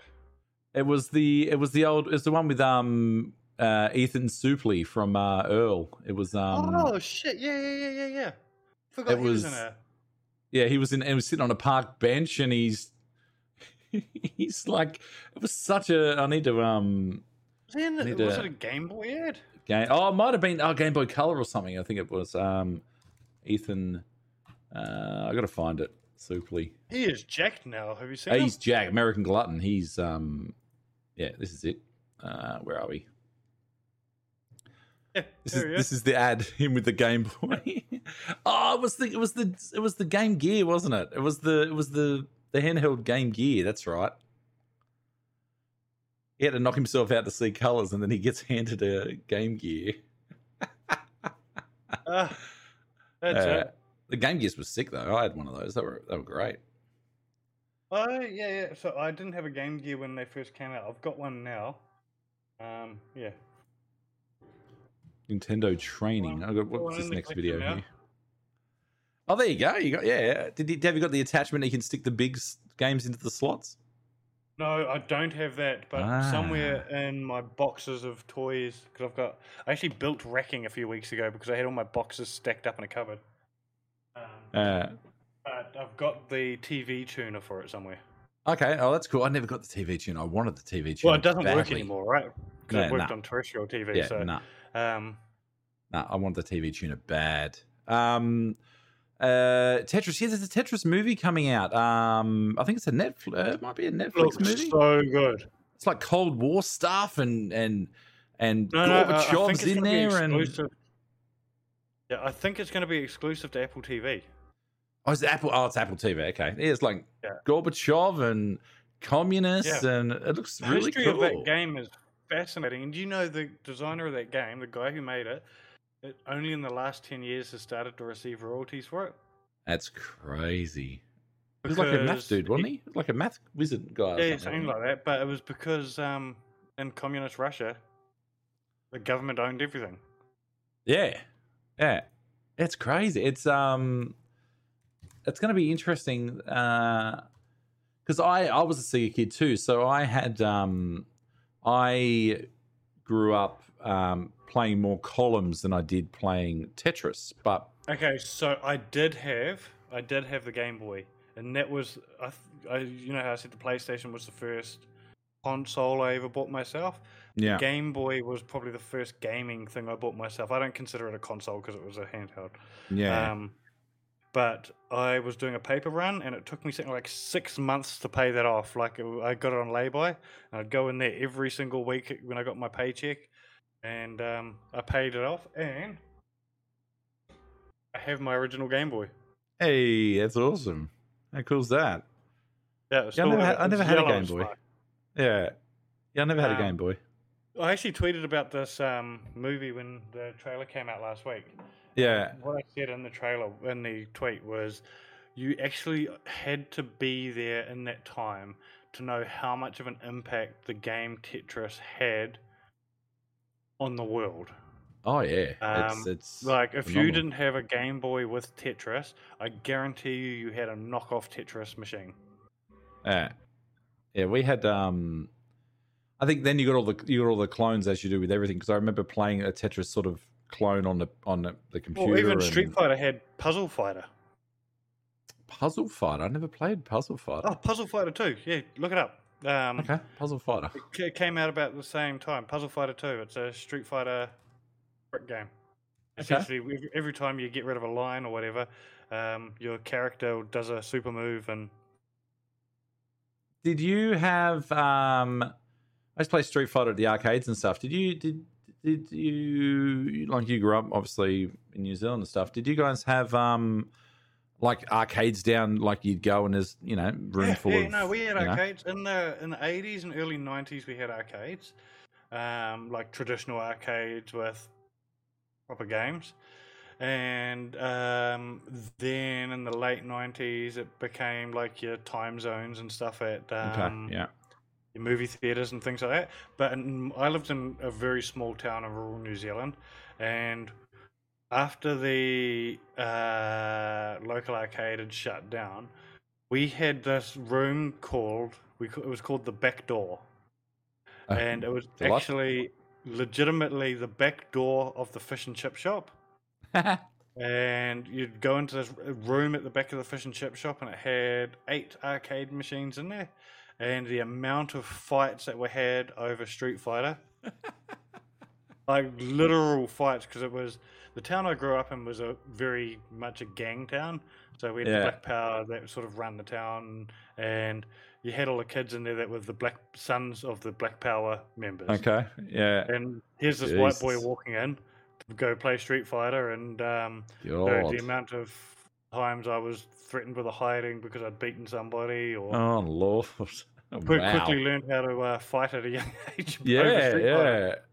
No, we didn't have that. I remember playing like Tekken at the arcade. I remember my sister, who's 7 years older than me, used to the arcade was sort of near my grandma's house, a suburb away. So on a Saturday morning, we sometimes go over there, and I was that lot younger, but they'd be cool up the back playing pool in the little pool room at the back, and I'd be trying to wait for my turn, because I think they used to have like, you know, not free play Saturday mornings, but I mean you'd pay, I don't know, whatever it was back in the day, and you'd get like unlimited coins. They put them in the machine and stuff for you. But was that what Mod was just saying in there, the time zone Hour of Power?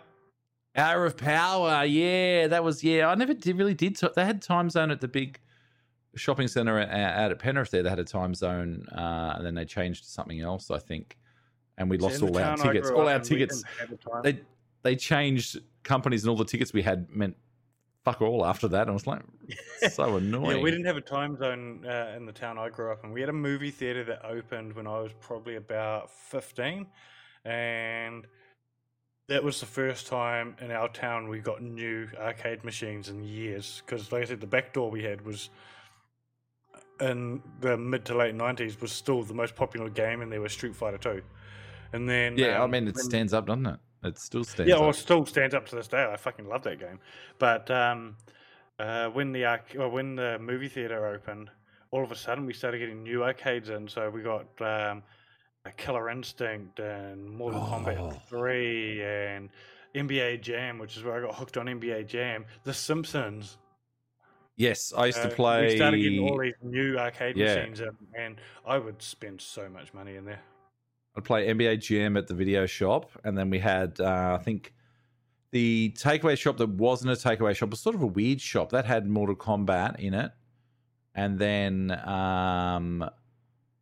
there used to be like the aerial top-down airplane tabletop one. 1943? Probably that one, yeah, in one of the other things. And see, the kids sort of, I mean, I was never one for LAN parties and stuff either, because I was sort of missed out on all that. Never had a PC strong enough for that. No.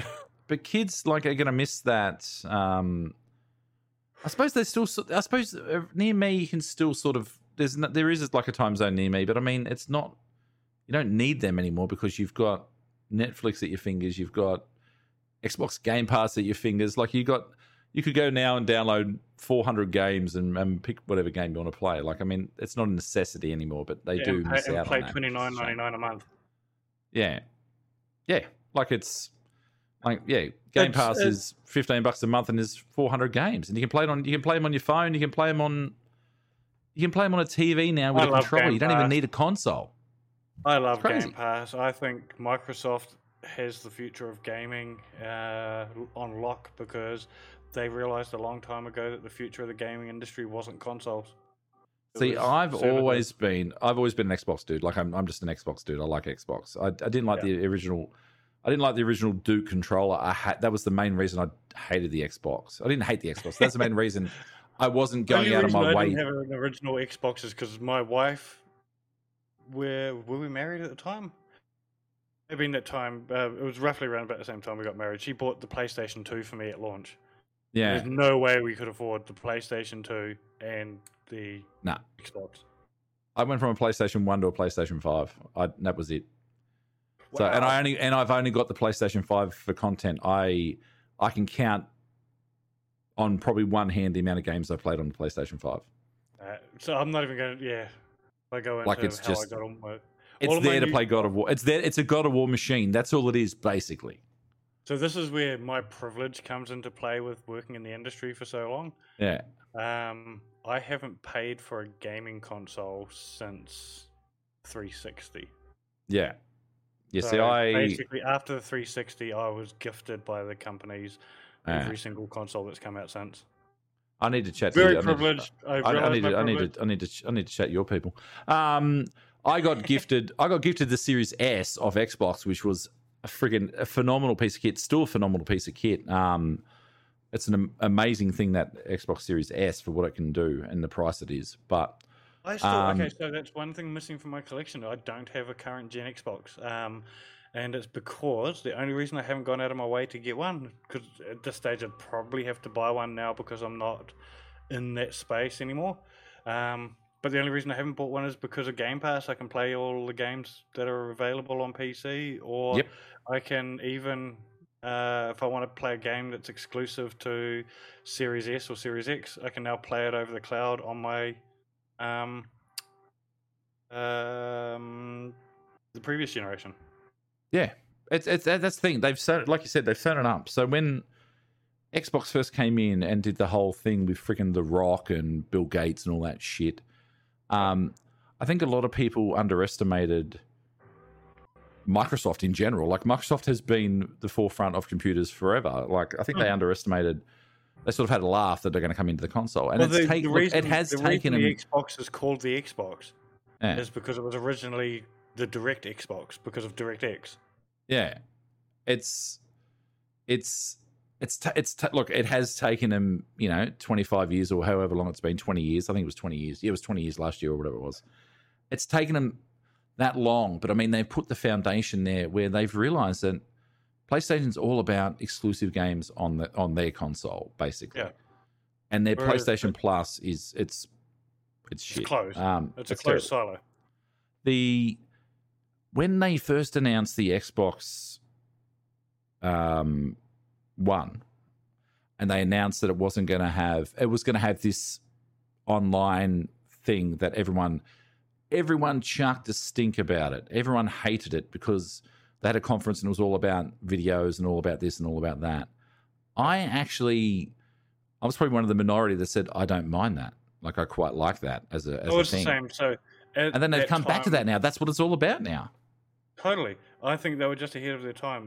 People have caught up to it. Yeah. When the Xbox One was announced and the PS4 was announced, I was actually a games and tech journalist at the time. And we were covering it. And I remember saying at the time, I believed that there was the better machine. And it's like, I've grown up collecting. Like, I'm a collector. I do like to collect stuff. So like, I had a VHS collection that was like hundreds of VHSs. Yeah. And then I had hundreds of DVDs. Yeah. Blu-rays, I've got maybe like Lord of the Rings, Back to the Future. Like, Blu-rays, I've got very minimal sort of Blu-ray collection.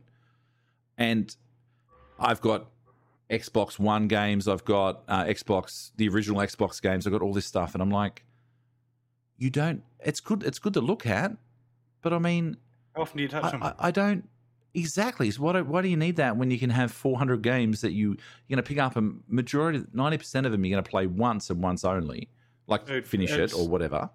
It's actually funny you bring this up. Very few games you go back and replay. What's the last game you replayed? Not counting my arcade machines? Yeah, console games. Like, I suppose story, like sport games you can replay and shit. I suppose I mean like story games, like. Yeah. Probably 007 on the Nintendo 64, bro. Mm. I went back a few generations. I can count like God of War, the original God of War I played twice. Red Dead Redemption 2 I've played twice. Yep. And Subnautica I've played twice. I love story-driven narrative games. I'm not a multiplayer online player at all. And because I'm into story-driven games, I generally don't replay them. Yeah, they don't sort of hit as hard. Like, I remember when I replayed Red Dead the first time, I was a bawling mess. Like, I was hysterical at the end of that, That hit me so hard. And if you haven't played Red Dead Redemption 2, you probably block your ears, I guess. But I mean, because you know something, you were the whole time you knew something was going to happen to Arthur because he's not in Red Dead 1, which is set before after that. So I mean, but then the whole game you're thinking, okay, does he eventually like get away with money and like what happens? Because you never even hear of him. And then when what happened, I was just a bawling freaking mess. I guess I didn't want it to happen. Last of Us was the game, probably the last game that got me like that. Yeah, see, the start of Last of Us got me because I'm a parent. I think it probably hit you harder if you're a parent. I think, but. I don't remember getting overly emotional with Last of Us, and Last of Us 2 I turned off. The massive thing in Last of Us 2 didn't really affect me at all because, I don't know, I didn't really have an affinity with... I'm enjoying the TV show immensely, but I didn't really... I haven't watched the TV show yet, so no spoilers. No, the TV show's amazing. Yeah, I'm waiting. I'm waiting to stack up episodes and then binge it. The TV show it's fantastic. Really good. And Pedro is Joel. Like it's like it's funny because when they first announced Pedro, I love Pedro as an actor, but I was genuinely like, I can't picture him as it. Yeah, no, he does a really good job. Everybody's telling me otherwise, so. And Bella Ramsey does a fantastic job too. Like she's a badass. I mean, she's a badass in everything she's in. But that's a really good adaptation. We were chatting shit adaptations. Last of Us is a fantastic adaptation of a video game. It's amazing. Yeah. It's actually funny. Do you know, here's an opinion on adaptations for you. I don't like the Resident Evil franchise of movies. Only because they're called Resident Evil. I've never seen one. Okay, so if you took the Resident Evil brand name off it, changed the name of the company from Umbrella to any other name, brilliant movie series. You think it's shoehorned in? Oh, they are nothing like the game. Yeah. I think that's why I was sort of I missed Resident Evil completely. The only Resident Evil games I've played, I played Biohazard just before Village came out. I did them back to back. Didn't really like Biohazard at all. I wasn't a fan. I mean, I don't like being anxious with games. I don't get scared, but I don't like anxiety. Like I play games to chill. Like I don't mind... Jump scares and shit are fun. Like Devil in Me that came out last year, I've never jumped so much in a game ever. But I laughed when I did it. It was fun. It was awesome. Yeah. Biohazard. Devil in Me is actually developed by the same guy that invented Silent Hill. There you go. Well, Devil in Me was amazing. I love that game. Yeah. It was one of my games of the year. Biohazard just gave me that anxiety I didn't like. Village was good because it was set. Artistically, it was amazing. The aesthetics were fantastic. I didn't mind the fact that Lady D wasn't as prominent as people were led to believe. I didn't mind that. But I enjoyed Village so much more than Biohazard. And that got me interested in the franchise. I had no idea what Mila Jovovich. I had no idea how she related to that at all because I'd seen her in the movies and I'm like... And then I looked at the games, I'm like, how does she factor in? She doesn't. She doesn't. There's never been a good Resident Evil movie or TV show or anything.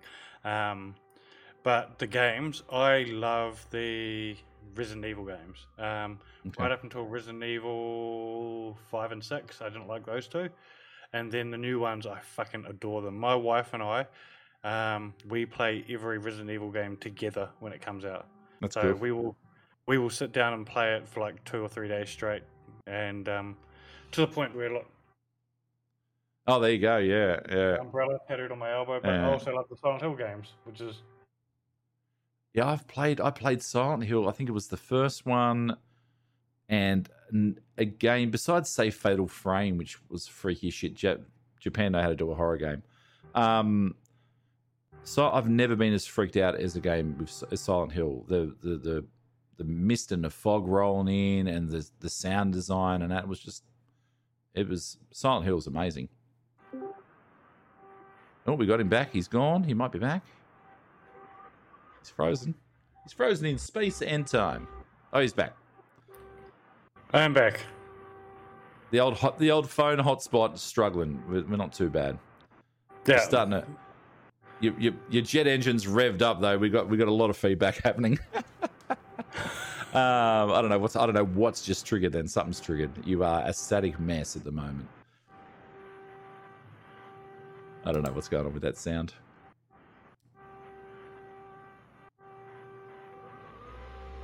It almost sounds like a Silent Hill game. Sounds like the siren. Sounds like the siren head. All right, we'll see. It jumps back in. There we go. Hopefully that's fixed it up. That does sound a lot better. Okay, now I've got to get you in the other spot, though. Let me see if I click on you there. There we go. Perfect. Awesome. Got you back. Cool. Yeah, that was weird. It was very loud and staticky. Oh, you might be gone again. I think your internet has shit itself. Oh, maybe. My internet is terrible at the moment. It's churning. It's chunking. All right, we'll see if we can fire through some quick questions, and then we'll wrap it.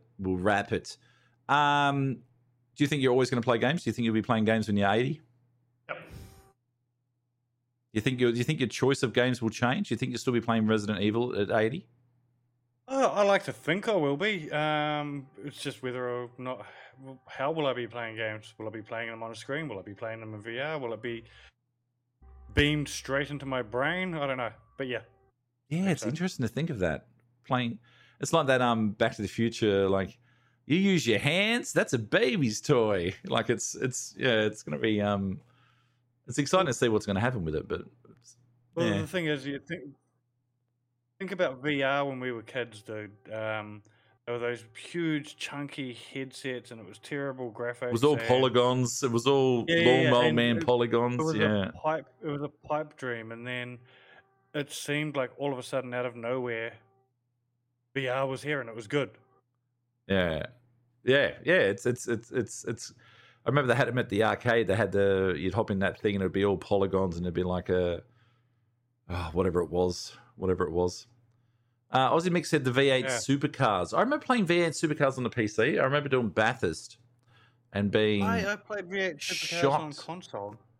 Being shocked at the elevation of Bathurst, because I didn't realize I'd never been to Bathurst, and I didn't realize it was so.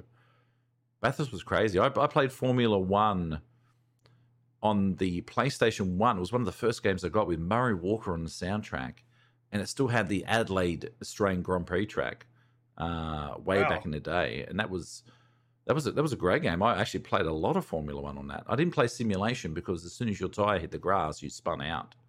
But, I played a lot of GT on the PlayStation 1 when it came out. Have you played the new GT? GT 7? I have not played the new GT, no. I like Forza and Forza Horizon. I love Forza Horizon. I played the new GT 7, and the way the camera anchors to the back of the car. Well, there's something weird going on with it. I played it for like an hour and I just have never picked it back up. There's something weird with that camera. What's interesting is, have you ever played a racing sim on VR? I played Assetto Corsa and I've nearly vomited on the first corner when I crashed into the wall. I nearly vomited. I got so motion sick with that. I missed the first corner. I crashed into the guardrail and I nearly vomited. Yeah, I went from being absolutely trash at racing games to actually being good at racing games by playing them in VR. Yeah, I think I need to give it another go, because I think it would probably be better. Like, I'm not great at racing games, but because I think all of a sudden your instincts kick in. As long as you can get immersed into it, your instincts kick in. Like, you see a corner coming and you know when to slow down, you know how tight to take the turn and all that sort of thing. So, I went from being trash at racing games to being good at it in VR. It was weird. Because I've got the VR, I got the Quest, and I've got the Logitech wheel and the little tripod set up and stuff. I wouldn't mind buying myself the Quest. I've still got an old Windows Microsoft MR headset that I was gifted by Lenovo when they were my client. Okay. And it still works, but it's definitely not as good as the Quest. I tried the Quest at a Meta event recently. Yeah, I hadn't used it in ages. I was using it. I got it when I had one PC. I've got a 2 PC setup now. I was using it when I had a 1 PC setup, trying to stream and stuff. And it was just too much. The computer didn't want it. So I think I did a couple of VR streams and that was it. So I hadn't played it for ages. And then the Mod's kids just saying that he used to play Project Cars in VR. But Project Cars, rest in peace, Project Cars. It's just been cancelled, never to be made again. Oh. Was that a spin-off of Project Gotham? No, it wasn't. Different. No, Project Cars was its own thing. But yeah, they've just announced that then cancelling the franchise. Gone. Done. Yep. We need a new Wreckfest is good, but I want like an old school Destruction Derby 2 new school. I want like an old school "You're on fire" with that guy, that Tommy Rage or whatever his freaking name was. That was a great. I remember played the demo disc back in the day of demo discs on PlayStation, and I just play that. I'd play that one hill valley, whatever the frick it was. That one we come down the hill and hit the jump. Yep. Destruction Derby. I want a remake of that. I'd love a remake of that. What else have I got? Any games you haven't been able to finish that you really wanted to, but you just couldn't do it? 90% of the games I play. What, and time or just? I was going to say it's more time. I get into a game, I end up getting busy with work or life or whatever, and just never go back to it. I'm really bad at. I do this with TV shows as well, where if there's a certain amount of time period where if I don't go back to it, I will never go back to it. Okay. I understand that with TV shows. Dexter's taught me a very valuable lesson. Once you stop enjoying a TV show, and once you even stop hate watching a TV show, just let it go. You don't care. Yeah. The characters don't mean anything to you. Just let it go. You don't need to see it out. Just stop watching. Yeah. I also learned not to get too invested into TV shows after Lost. I invested years of my life into that TV show. I may have been a pretty hardcore regular on a Lost Facebook page. I think Lost lost their way a little bit. Lost had so much potential to be. I mean, it's still great. I still like it, but I mean, it's like Game of Thrones. It's like Game of Thrones, man. Game of Thrones I love, but the last season is just a rushed mess. Here's a throwback for you for TV shows, and I massively got into this to the point where I was downloading episodes before they came out in New Zealand, and I was in message boards for it, and I got massively into it, and they lost their way. It was Heroes. I've never watched Heroes. So, the original show? It was on Channel 7, wasn't it? It was on Channel 7 back in the day. I don't know what it was on here, but... It's worth going back and rewatching probably the first two seasons of it. Were really good. It lost its way in season 3 and then got cancelled, and then they brought the show back like 10 years later and did Heroes Rebooted or something like that. Okay. With the original some of the original characters came back, and it was just shit. Yeah. I think it only lasted one season when they tried to bring it back. See, I think what I find now, with like TV shows and stuff, is. Like, they get cancelled so often nowadays that if the show's going to go one season where it possibly could have gone more and there's like a cliffhanger and you don't get to see it, I sort of wait till a show's going to get renewed for a second season. Like Tulsa King. I really want to watch Tulsa King with Sylvester Stallone, because by the same guys that do Yellowstone. But okay. I'm like, let's see if he's coming back for the second season, and there's going to be a second season first, because if it's not designed as a one season, 8 episode done... I don't want to get invested if it's going to get cancelled. Yeah, absolutely. So, the pain of cancellation, right? Do you find yourself? Do you play games on easy or do you play them on hard still? I am guilty of going into the settings and changing them to easy if I find them too hard. I'm proud to play them on easy. I'm proud to play. I wear playing on easy on my sleeve because time. Look, like you were saying before. Time is the massive factor for me. Yeah. I will always attempt to play a game on whatever the the neutral sort of how it comes out of the box. Oh, yeah. I'll always attempt to play it like that, but if I find it too hard, I have no shame in going to easy, especially since I'm a story-driven game player as well. It's like I'm playing this for the game, for the story as much as the game. I can tell you the last game I finished. That's probably an easier question to the last question you asked. Was Stray. Stray was good. I love Stray. I'm allergic to cats, but I love Stray. Stray was great. I'm a cat person. I've got 4 cats, and they sat on the couch next to me, and they were just as invested in the game as I was. Yeah, Stray was great. I really enjoyed Stray. I know a lot of people didn't like. I know a lot of people did like Stray, but I know a lot of people also didn't like Stray. But I thought Stray was very good. I don't know anyone that didn't like Stray. There you go. There was sort of a backlash about Stray getting received so well. Oh, it was just a game where you wandered around as a cat. But I'm like, no, it was good. It was. Did you play Stray? Look, like, I mean, you know, when that game was first announced at E3, I was all in. I was like, yep, give me this game. I want it, and I want it now. What's your biggest? What's your biggest letdown in gaming, like hype-wise? You've been G'd up for. See, I don't get hyped anymore. I just don't. Yeah, so I don't look at trailers or previews or anything. This is an interesting one because it's a game I actually worked on. Okay. It's a game that I worked on with one of your previous guests. Okay. What was the game? Fallout 76. Okay. Have you gone back to Fallout 76? I haven't. It's a brilliant game now. I reckon it's in a good spot now. Yeah. So basically, the previous guest I'm talking about is Noel, of course. We worked on the launch of that game, and I always say that we did our job really well. Because if you remember when that game was coming out, do you remember how many people were excited for it?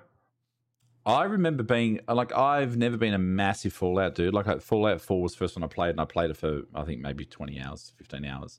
I remember when they announced Fallout 76. How much of a Fallout fan I am. If you have a look at my camera here, you'll see that shelf. I can see the thumbs up. Yeah, the shelf there. Yeah. Is that all Fallout? Wow. It's the only game that I have a dedicated shelf to. It's all Fallout stuff. I was really hyped about it. I was G'd because it was the first time I got to work on a Fallout game. And like I said, I always say that the team at Bethesda and us as their agency, we did our job because in Australia and New Zealand, the hype was so real for this game. And the game came out and it was critically panned. You know what got me I wasn't hyped for Fallout 76, but what got me invested was this trailer with the one of the best versions of Country Roads, Take Me Home. Oh, dude. That you've ever heard. And I will listen to that song on Spotify now because I listen to John Denver's, 100%. But I'm like, give me the Fallout version because it was just so... I don't think there's been a trailer that's matched the song as good as that. Or maybe Call of Duty with Rolling Stones, but yeah. Well, look, there's only one song that's banned from PAX. What? This? Country Roads. Oh, it's banned, is it? It's gone. Yeah, if you have a look at every year when they put out the rules for PAX, got, you know, cosplayers, you know, they've got rules around not touching cosplayers, and if you're going to take a photo, get permission, this, that, all the rules. And then there's... Fallout 76, not Fallout 76, Country Roads is banned. No stairway denied. That's rough.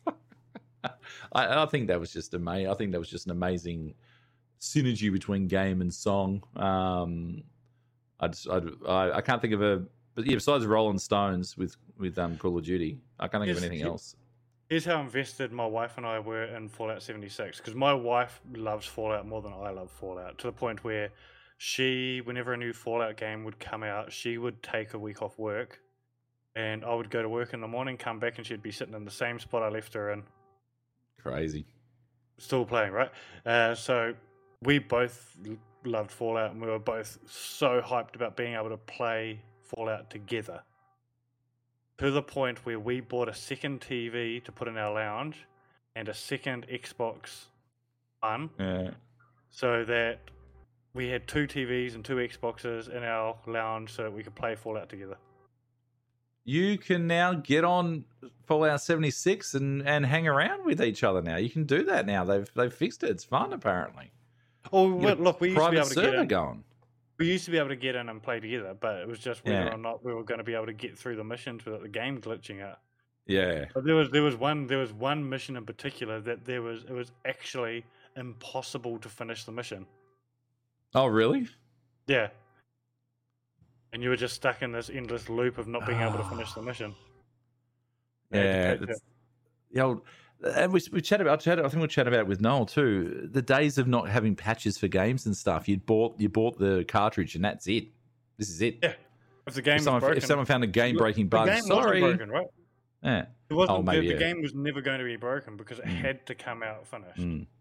But in saying that, look, games now compared to then are also a way bigger production. There's way more that goes into making a game now. You can't account for every PC on the market. You can't, all that sort of thing. It's so many moving parts. Exactly. The biggest disappointment though is if a game comes out on console and doesn't work, it should work on console. Which one of my favorite jokes to tell, the gaming industry jokes is, do you know that the Cyberpunk edition, limited edition Xbox One is the first limited edition console to ever come out that cannot play its own game? That's good. It would not play on this. I didn't have any problems with that. I played it on I played it on the Series X, and it was like butter for me. I was one of the lucky ones, I think. Yeah, well, but, I mean, consoles are standard, so they should be, it should be same experience for everyone. The limited edition Cyberpunk console was the Xbox One S. Okay. Yeah. Okay. Yeah, and the Xbox One S could not run. Yeah, Cyberpunk. Didn't like it. I had a big beefy Series X. It was good. Cyberpunk was a fantastic game. These days I'll buy myself one of those. Love it. Love Cyberpunk. Cyberpunk was great.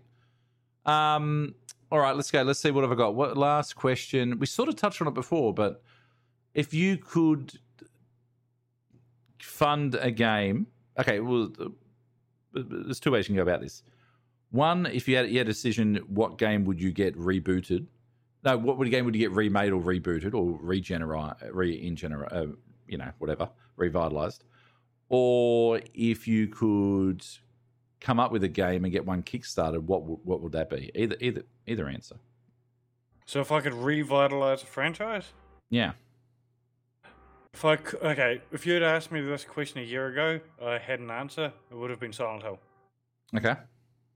But out of nowhere this year, they didn't just... Because there hasn't been a Silent Hill game for like 10 years. Yeah. And then this year, out of nowhere, they announced, from having no games for the last 10 years, they've announced 5 games are coming out over the next 2 years. They've done an Avatar. They've done a James Cameron. Yeah, they've gone, look, you've been fucking complaining for long enough. Here, have all of them. He's everything. Okay. Yeah. All right. So that would have genuinely been the answer. Okay, here you go. I do have an answer, and it is Silent Hill related. Do you remember the game that came out on the PS4, PT? It was the Hideo Kojima vision for Silent Hill. PT, that rings a bell. What was that on? PlayStation what? PS4. It was released as a game called PT. It's an interesting marketing strategy that they did for that game. So they announced this game called PT. It was available now on the PS4 as a demo. You could download it and play it. And it wasn't until you completed the demo that you found out it was actually a game. It was actually a teaser for the new Silent Hill that was going to come out. Oh, okay. Yep. And so... Hideo Kojima was making the new Silent Hill, and it was going to have who's the guy who ended up in Norman Reedus? Yeah, Norman Reedus was going to be in the game, and all this sort of shit. And then Kojima had a falling out with Konami, left the company, went and formed his own company, and PlayStation actually removed PT from the PlayStation Store. Wow. So my PS4 still has PT on it. Oh wow! But you can't download this game anymore. And okay. I would, if I dream scenario, if I could get a hold of the franchise and have Hideo Kojima finish his vision, that would be my dream. See, I would love to. Guillermo del Toro had a bit to do with Elden Ring. No, was it? No, was it? No, who? No, was he? No, he wasn't in Elden Ring, was he? What was he tied up with? No. Was he tied up with? Well, he was going to be, and he was going. Guillermo del Toro was going to be a producer on the new Silent Hill. Was he? Okay. But he ended up doing the game with Kojima and Norman Reedus. Oh, he did Death Stranding. Ah, yeah. That's the one he did. Yeah. I would like to see him. He was involved in Silent Hills. I would like to see him based purely on Pan's Labyrinth. I would like to see him be given the reins and free rein to do whatever the hell he wanted in video games and have someone make it. I think that'd be it. I think that'd be absolutely crazy. It would be amazing. I think that's what Kojima should do next: is let stand back and enable Guillermo del Toro to make a game. I'm gonna have to play Death Stranding one of these days. I'm gonna have to, I guess. I haven't played it just to get Mads Mikkelsen's performance, because I mean that'd be probably the only reason I play it. I'm not much interested in running around with luggage. If you manage to get your hands on a PlayStation with PT on it, that would be worth you streaming. Being somebody that doesn't like horror games, okay. I mean, I don't get scared. I very rarely get scared. I love horror games. I love horror games, especially psychological horror games. Yeah. And yeah, I like the psychological ones. Yeah. Yeah. I played Visage and I turned it off. It was bored. I was bored shitless. Yeah. Did you play Visage? I haven't played that one. Everyone's like, the most scariest game ever. I turned it off. It was rubbish. Yeah. Terrible. If a game relies on jump scares too much, I'm not interested in it. Yeah. No, it just had no atmosphere at all. Yeah.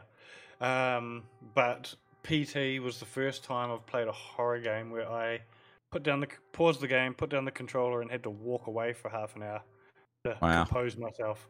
Okay. Wow. I would like to bring back the old DOS game called Lighthouse, Megs. I've never heard of Lighthouse. I would like to bring back, I've mentioned it in the pod already today, I'd like to bring back a Zork game. I'd love a new Zork game. I didn't enjoy the text adventures so much, but Return to Zork. I used to play the text adventures at school on the Apple II. Yeah, like the text adventures I didn't much get into, but I mean, Return to Zork was amazing. Nemesis, I really didn't. Nemesis was a lot darker than.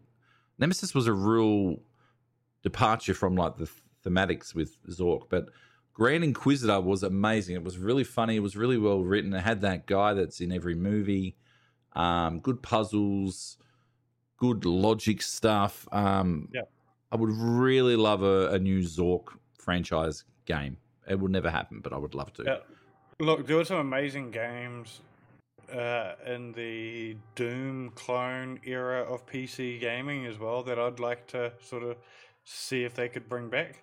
And I'm not talking about like Duke Nukem and stuff. Duke Nukem's time has passed. Yeah. But there's this cool game called Rise of the Triad that I used to play. That rings a bell. That does ring a bell, actually. Rise of the Triad. Rise of the Triad. Oh, that looks very doomish. So there's Rise of the Triad, and there you go. It was really cool. And there was another one. I can't remember what it was called, but it was one that was based in like the Middle Ages. Okay. And for the life of me, I can't think of what it was called, but I loved it. And it was a Doom clone. I used to love Simpson Doom. I think that was one of the best mods I've ever played. Simpson Doom was fantastic. Oh, I never played that. I did play the Eminent version of Quake. Simpson Doom was great. Alien Doom was good too. The WAD files, the old Alien Doom. It's game over, man. It's game over. It was really good fun. Yeah. I Rise of the Triad, Doomish game, well designed. Heretic was another good one. Heretic rings a bell. Heretic was good. I've got Heretic on the Nintendo 64. I was listening to one of my only complete in box Nintendo 64 games. That's why I know I've got it off the top of my head. This game's reminded me a bit of that space game that was on like Windows 95 that came like with it. You would like drive around in I'm gonna have to find it now that I've said that. Oh, is that the one that was like it was kind of like an orb spaceshipy thing? Yes, Windows 95 game. Space game. That reminds me of that, just the way he was going through the walls and stuff then. What was it called? Hover. Was it Hover? It was called Hover. Might have been. Yeah, it was Hover. This one. It was Hover. Yeah, this is it. The old hover. Oh, I've got closed captions on. Yeah, okay, go. That just reminded me of that. That game that we just saw reminds me of Hover. Oh, yeah. That was cool. I was literally just having a look. Did you... I was thinking about in the car the other day, I was listening to Weezer, of all things. Weezer have got this new cover album. It's not new. It's a couple of years old now. But... and the old school, when we got Windows 95, it was such a big thing. Like Windows 95 was an absolute revelation, international sensation. It came with full motion video of Weezer with what's with these homies stealing my girl? Yeah. Okay, so that's how I found out about Weezer was. Me too. Windows 95 Weezer. Yeah. Yep. Rocker, thank you for the raid, Rocker. How you doing, Rocker? Thank you for the raid. Really appreciate it. Yeah, it's Rocker Mummy. I know, Rocker Mummy. This is the first full motion video that I like Windows 95. It was Weezer and Buddy Holly. And the game still the song still slaps. Here's to go back a wee bit on the Doom clone era. How many problematic games that were really good games at the time, but you probably can't do them anymore because they're a wee bit racist or sexist? Oh, God, there's so many. Shadow Warrior? You couldn't do Duke Nukem. Like, you just couldn't make that now. Duke Nukem's a prime example. But do you remember the game Shadow Warrior? No. Can I look up that? Shadow Warrior was a brilliant game. It was basically you're a ninja or you're a... okay. To give you an example of the racism in the game, the main character's name is Lo Wang. Oh, God. How long ago is this game? 9 years ago? 97. Oh, 97. Oh, no, this is the game, though, but it's newer. There is a new version, I think. Oh, it was Devolver Digital, was it? Of course it was. Yeah. I don't mind doing things that are a wee bit problematic. No. Redneck Rampage was another one. Redneck Rampage, yeah. Leisure Suit Larry. I want to play some Leisure Suit Larry, but I mean, you can't do it. You can't play it. But there's new ones called. Actually, they were very cheap on Fanatical last week. They were like $2. You could get the entire Leisure Suit Larry catalog for $2, and for free, I think. And then the new two Larry games that have come out, Wet Dreams Don't Dry and Wet Dreams Dry Twice or whatever they were called. Yeah. They were like $2. And I watched a playthrough. I watched Ezekiel the third playthrough some of it, and I'm just like, you can't play it. You can play them in the privacy of your own computer room, but I mean, you can't really stream that shit anymore. You just can't. It's so sexist. You just can't play it anymore. You can't stream it anymore. I remember putting in text into those games, and it was all like show boobs and things like that to see as a kid trying to see what I could get the game to do. Yeah, Carmageddon. Yeah, you couldn't play. You might get away with Carmageddon now. I think you can make Carmageddon. You could probably get away with that now just because it's violent. I mean, America loves violence more than boobs and innuendo, out your endos. America's got a fixation with sex is bad, but violence is cool. Strife. The game I was thinking of. Postal. And Manhunt. Manhunt, actually, when I was watching that GTA documentary, Manhunt had a lot to do with some of the stealth mechanics that eventually got put into GTA. Manhunt. Correct. They dragged a lot of shit from Manhunt for GTA. Yeah. Mm. And Rockstar Table Tennis, which I'd love for them to remake that because that was an amazing game. I don't even know about this game. Rockstar Table Tennis. That was amazing. That was their first example of the new engine they had to build because their old engine they weren't allowed to use it anymore. Rockstar Games presents Table Tennis. I think it still looks good. It was amazing. It was on the 360. Oh, look, I would watch the video, but it'll probably make my stream stall out. But it's I'll bring it up here. But it was I'm just looking at the stills. It was the very first game on that new engine that they were trialing for GTA. This game still looks good, man. Look at it; it still looks good. It still stands up. This game. See, Bully's another game that I don't think you could remake. You couldn't make Bully. No, you couldn't make Bully anymore. I did hear whispers that they were doing that, but you couldn't make it anymore. I shouldn't say that. I remember hearing a rumor that they were going to remake Bully, but I don't think you could. GTA getting pulled from the shelves. Yeah, because GTA had the hot coffee. Yeah, the hot coffee. Yeah, but it's funny because you guys over here in Australia had games banned that weren't banned in New Zealand. So was it GTA 5 that was banned here? Or GTA 4? I got a copy of... Yes, one of them was banned. I think it was San Andreas, because I got a copy from Mighty Ape from New Zealand, which was the R18 version that you could actually partake in relations and then run them over and get your money back. That's right. So I remember it got cut out of the Aussie version. It got pulled from the shelves, and then you guys had got an edited version. Uh-huh. Yeah, we got. I think the only Rockstar game that got pulled from shelves in New Zealand was Manhunt.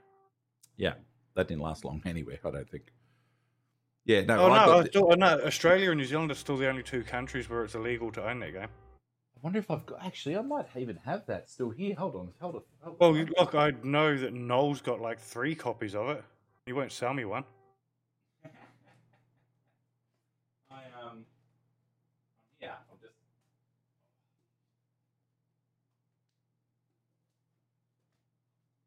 Friend of mine back in the day. Oh no, that's the MA version. No, it mustn't have been San Andreas. What was it? It must have been San Andreas. No, I had one that had like an R18 thing on it. It might have been 4.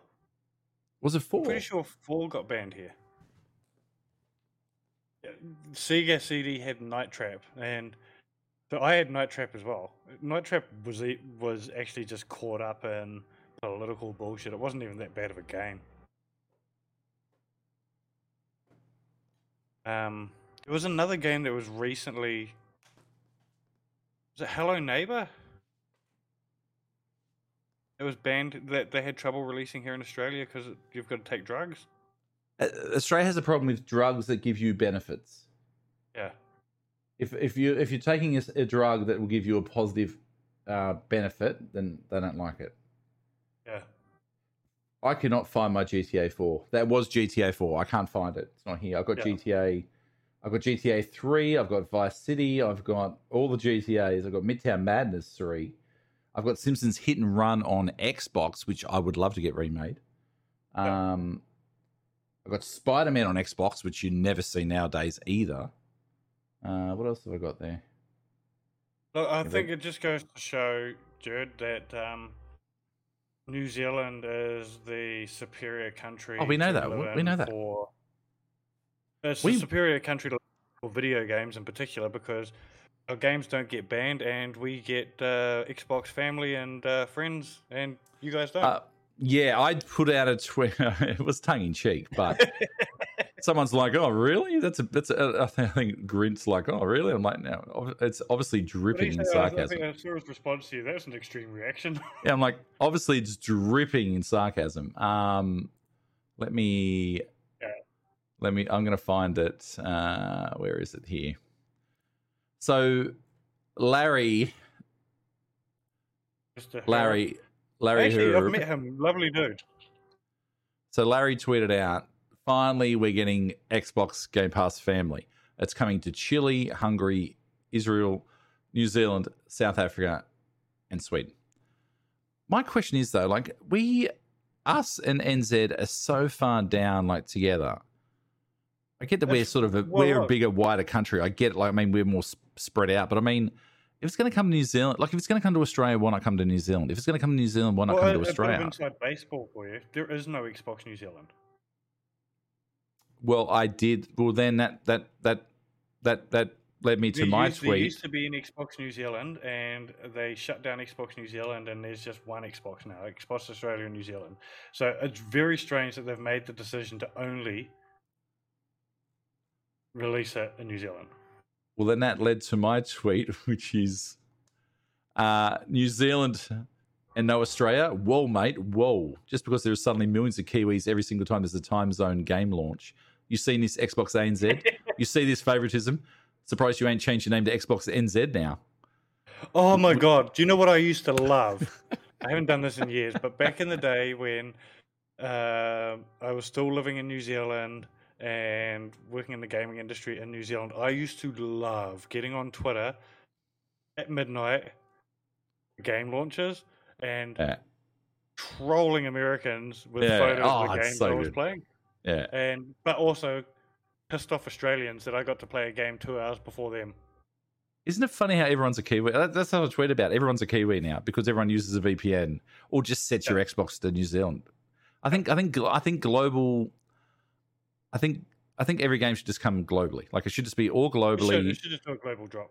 And the fact that now we've now got consoles games coming out before PC games. They're both getting delivered digitally, but we're getting console games before PC. Like something needs to change there with the way they're doing things. It needs to be all out at the same time on everything. Bang. I can't remember which game I worked on.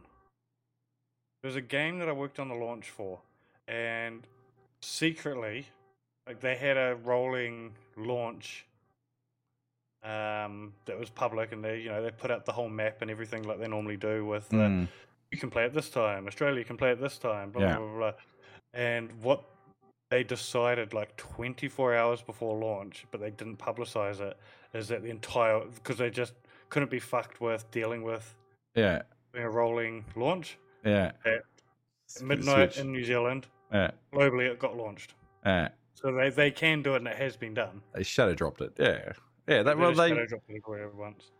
They should just do that. It's so, you know what I've been trying to champion for years is the fact that, especially it's even more prominent now, but as a game fan, it was always a thing because you want to know when the launch is and when the conference, when E3 is and this. Yeah. Why the fuck is Australia, why is Sydney not part of all their time zone calculations on these things? Like you've got Eastern, you've got Pacific, you've got GMT, you've got this. Where is That's Sydney? That's a good question. Yeah, I mean, it's one of the biggest things that we've had to do with clients that I've had in the past is come up with assets for Twitter and Facebook and stuff like that for our region because the global assets didn't mention us. I've had to. I did a co-stream. Xbox are really good. The team at Xbox ANZ are really good at. They're good at doing that. They do that. I had to do opening night live. Opening night live with Jeff Keighley. They gave you assets to change your stuff when you're co-streaming and stuff. I think I've pinpointed what it is. It's the fact that we're on a different day. Australia and New Zealand are not the Thursday. We're the Friday. Like it's, and they don't want to have to put another day. They don't want to have to put up another day in the thing. Yeah. Like it's silly. Like how are we not on the map? Like get us on the map so we don't have to keep doing calculations. These embargoes that I constantly get. I've got to get an abacus out and try and work out what the fuck these embargoes are to make sure I'm not breaking some contract. Your mod saying Riders Republic may have done it. It may have. I didn't work on that game, though. Riders Republic is a fantastic game. That brings back a bit of California games, actually. Riders Republic is fantastic. Well, the interesting part about Riders Republic is, I don't know if it's still in there, but there is, if you use the code in the game, the boys. Yeah. Hopefully I'm talking about the right game here, but I think it's Riders Republic. If you use the code the boys, it unlocks Jack Hutto merchandise for your character. It unlocks what merchandise? Jack Hutto. What's that? What merchandise? Yeah, Hutto. Oh, Hutto? Yeah. In Riders Republic? Really? I'm pretty sure it's Riders Republic. Okay. Is Riders Republic the mountain biking game? Yeah, there's mountain biking in it, yeah. Let me double check. Okay. It might be a different game. I might be getting confused. Okay. No, it's Descenders. I'm thinking of Descenders. Oh, Descenders, yes. Yes. So in Descenders, if you put in the code, there's somewhere where you can input a code. And you put it in, if you put in the boys, you get Jack Hutto merchandise. Wow. Okay, that's cool. That's cool. He's huge on the. I met him down at PAX. He's huge in on the GTA roleplay. Massive, doing the drift and all that sort of stuff, doing crazy stuff. He was my offsider for like over years. Yeah, no, nice guy. I chatted him for a bit down at the PAX Gala thing at Fortress. Top bloke. Yeah. Very good. Very good. All right. Well, I think that's all the questions I've run through. I've got through everything I need to get through. You got any last thoughts? Any last? No. Look, to be honest, I think we barely touched on that's the thing. Retro gaming. we get on such a tangent. This is what it's about, though. Like, I mean, I'm going to have Noel back again. I'll get you back. Like, it's just tangents. Yeah, it's. I love coming on shows and going on tangents. A good friend of mine, he's got a podcast. He's in Hawaii, and I go on his show once a year, and every year the show goes for 4 or 5 hours, and he had trouble editing it down for audio because it goes for so long. But it's because we start talking about one thing and go off on tangents, and we get excited, and that's exactly it. Like, there's a reason Jerdman's in the title. We can do whatever the fuck we want. So exactly. Yeah. No, thank you so much for coming on. It's still very early in the life cycle of the show. I've done a few little improvements just for tonight's episode. I do have a big screen thing that I did not get to show off, but I guess I can show it off now. It'll probably work now. We can have a look at my Steam library. There it is. Look, there's my Steam library there. Look, a nice big screen to zoom in there. We are playing this game right after this. We are playing that I'm currently installing, so I had not installed it yet. Chef Life Simulator. That's what we're going to be playing right after this pod is done, and there it is. There, that's the game. Oh, that looks shit on that screen. We'll go back to that screen. It's a Macon game.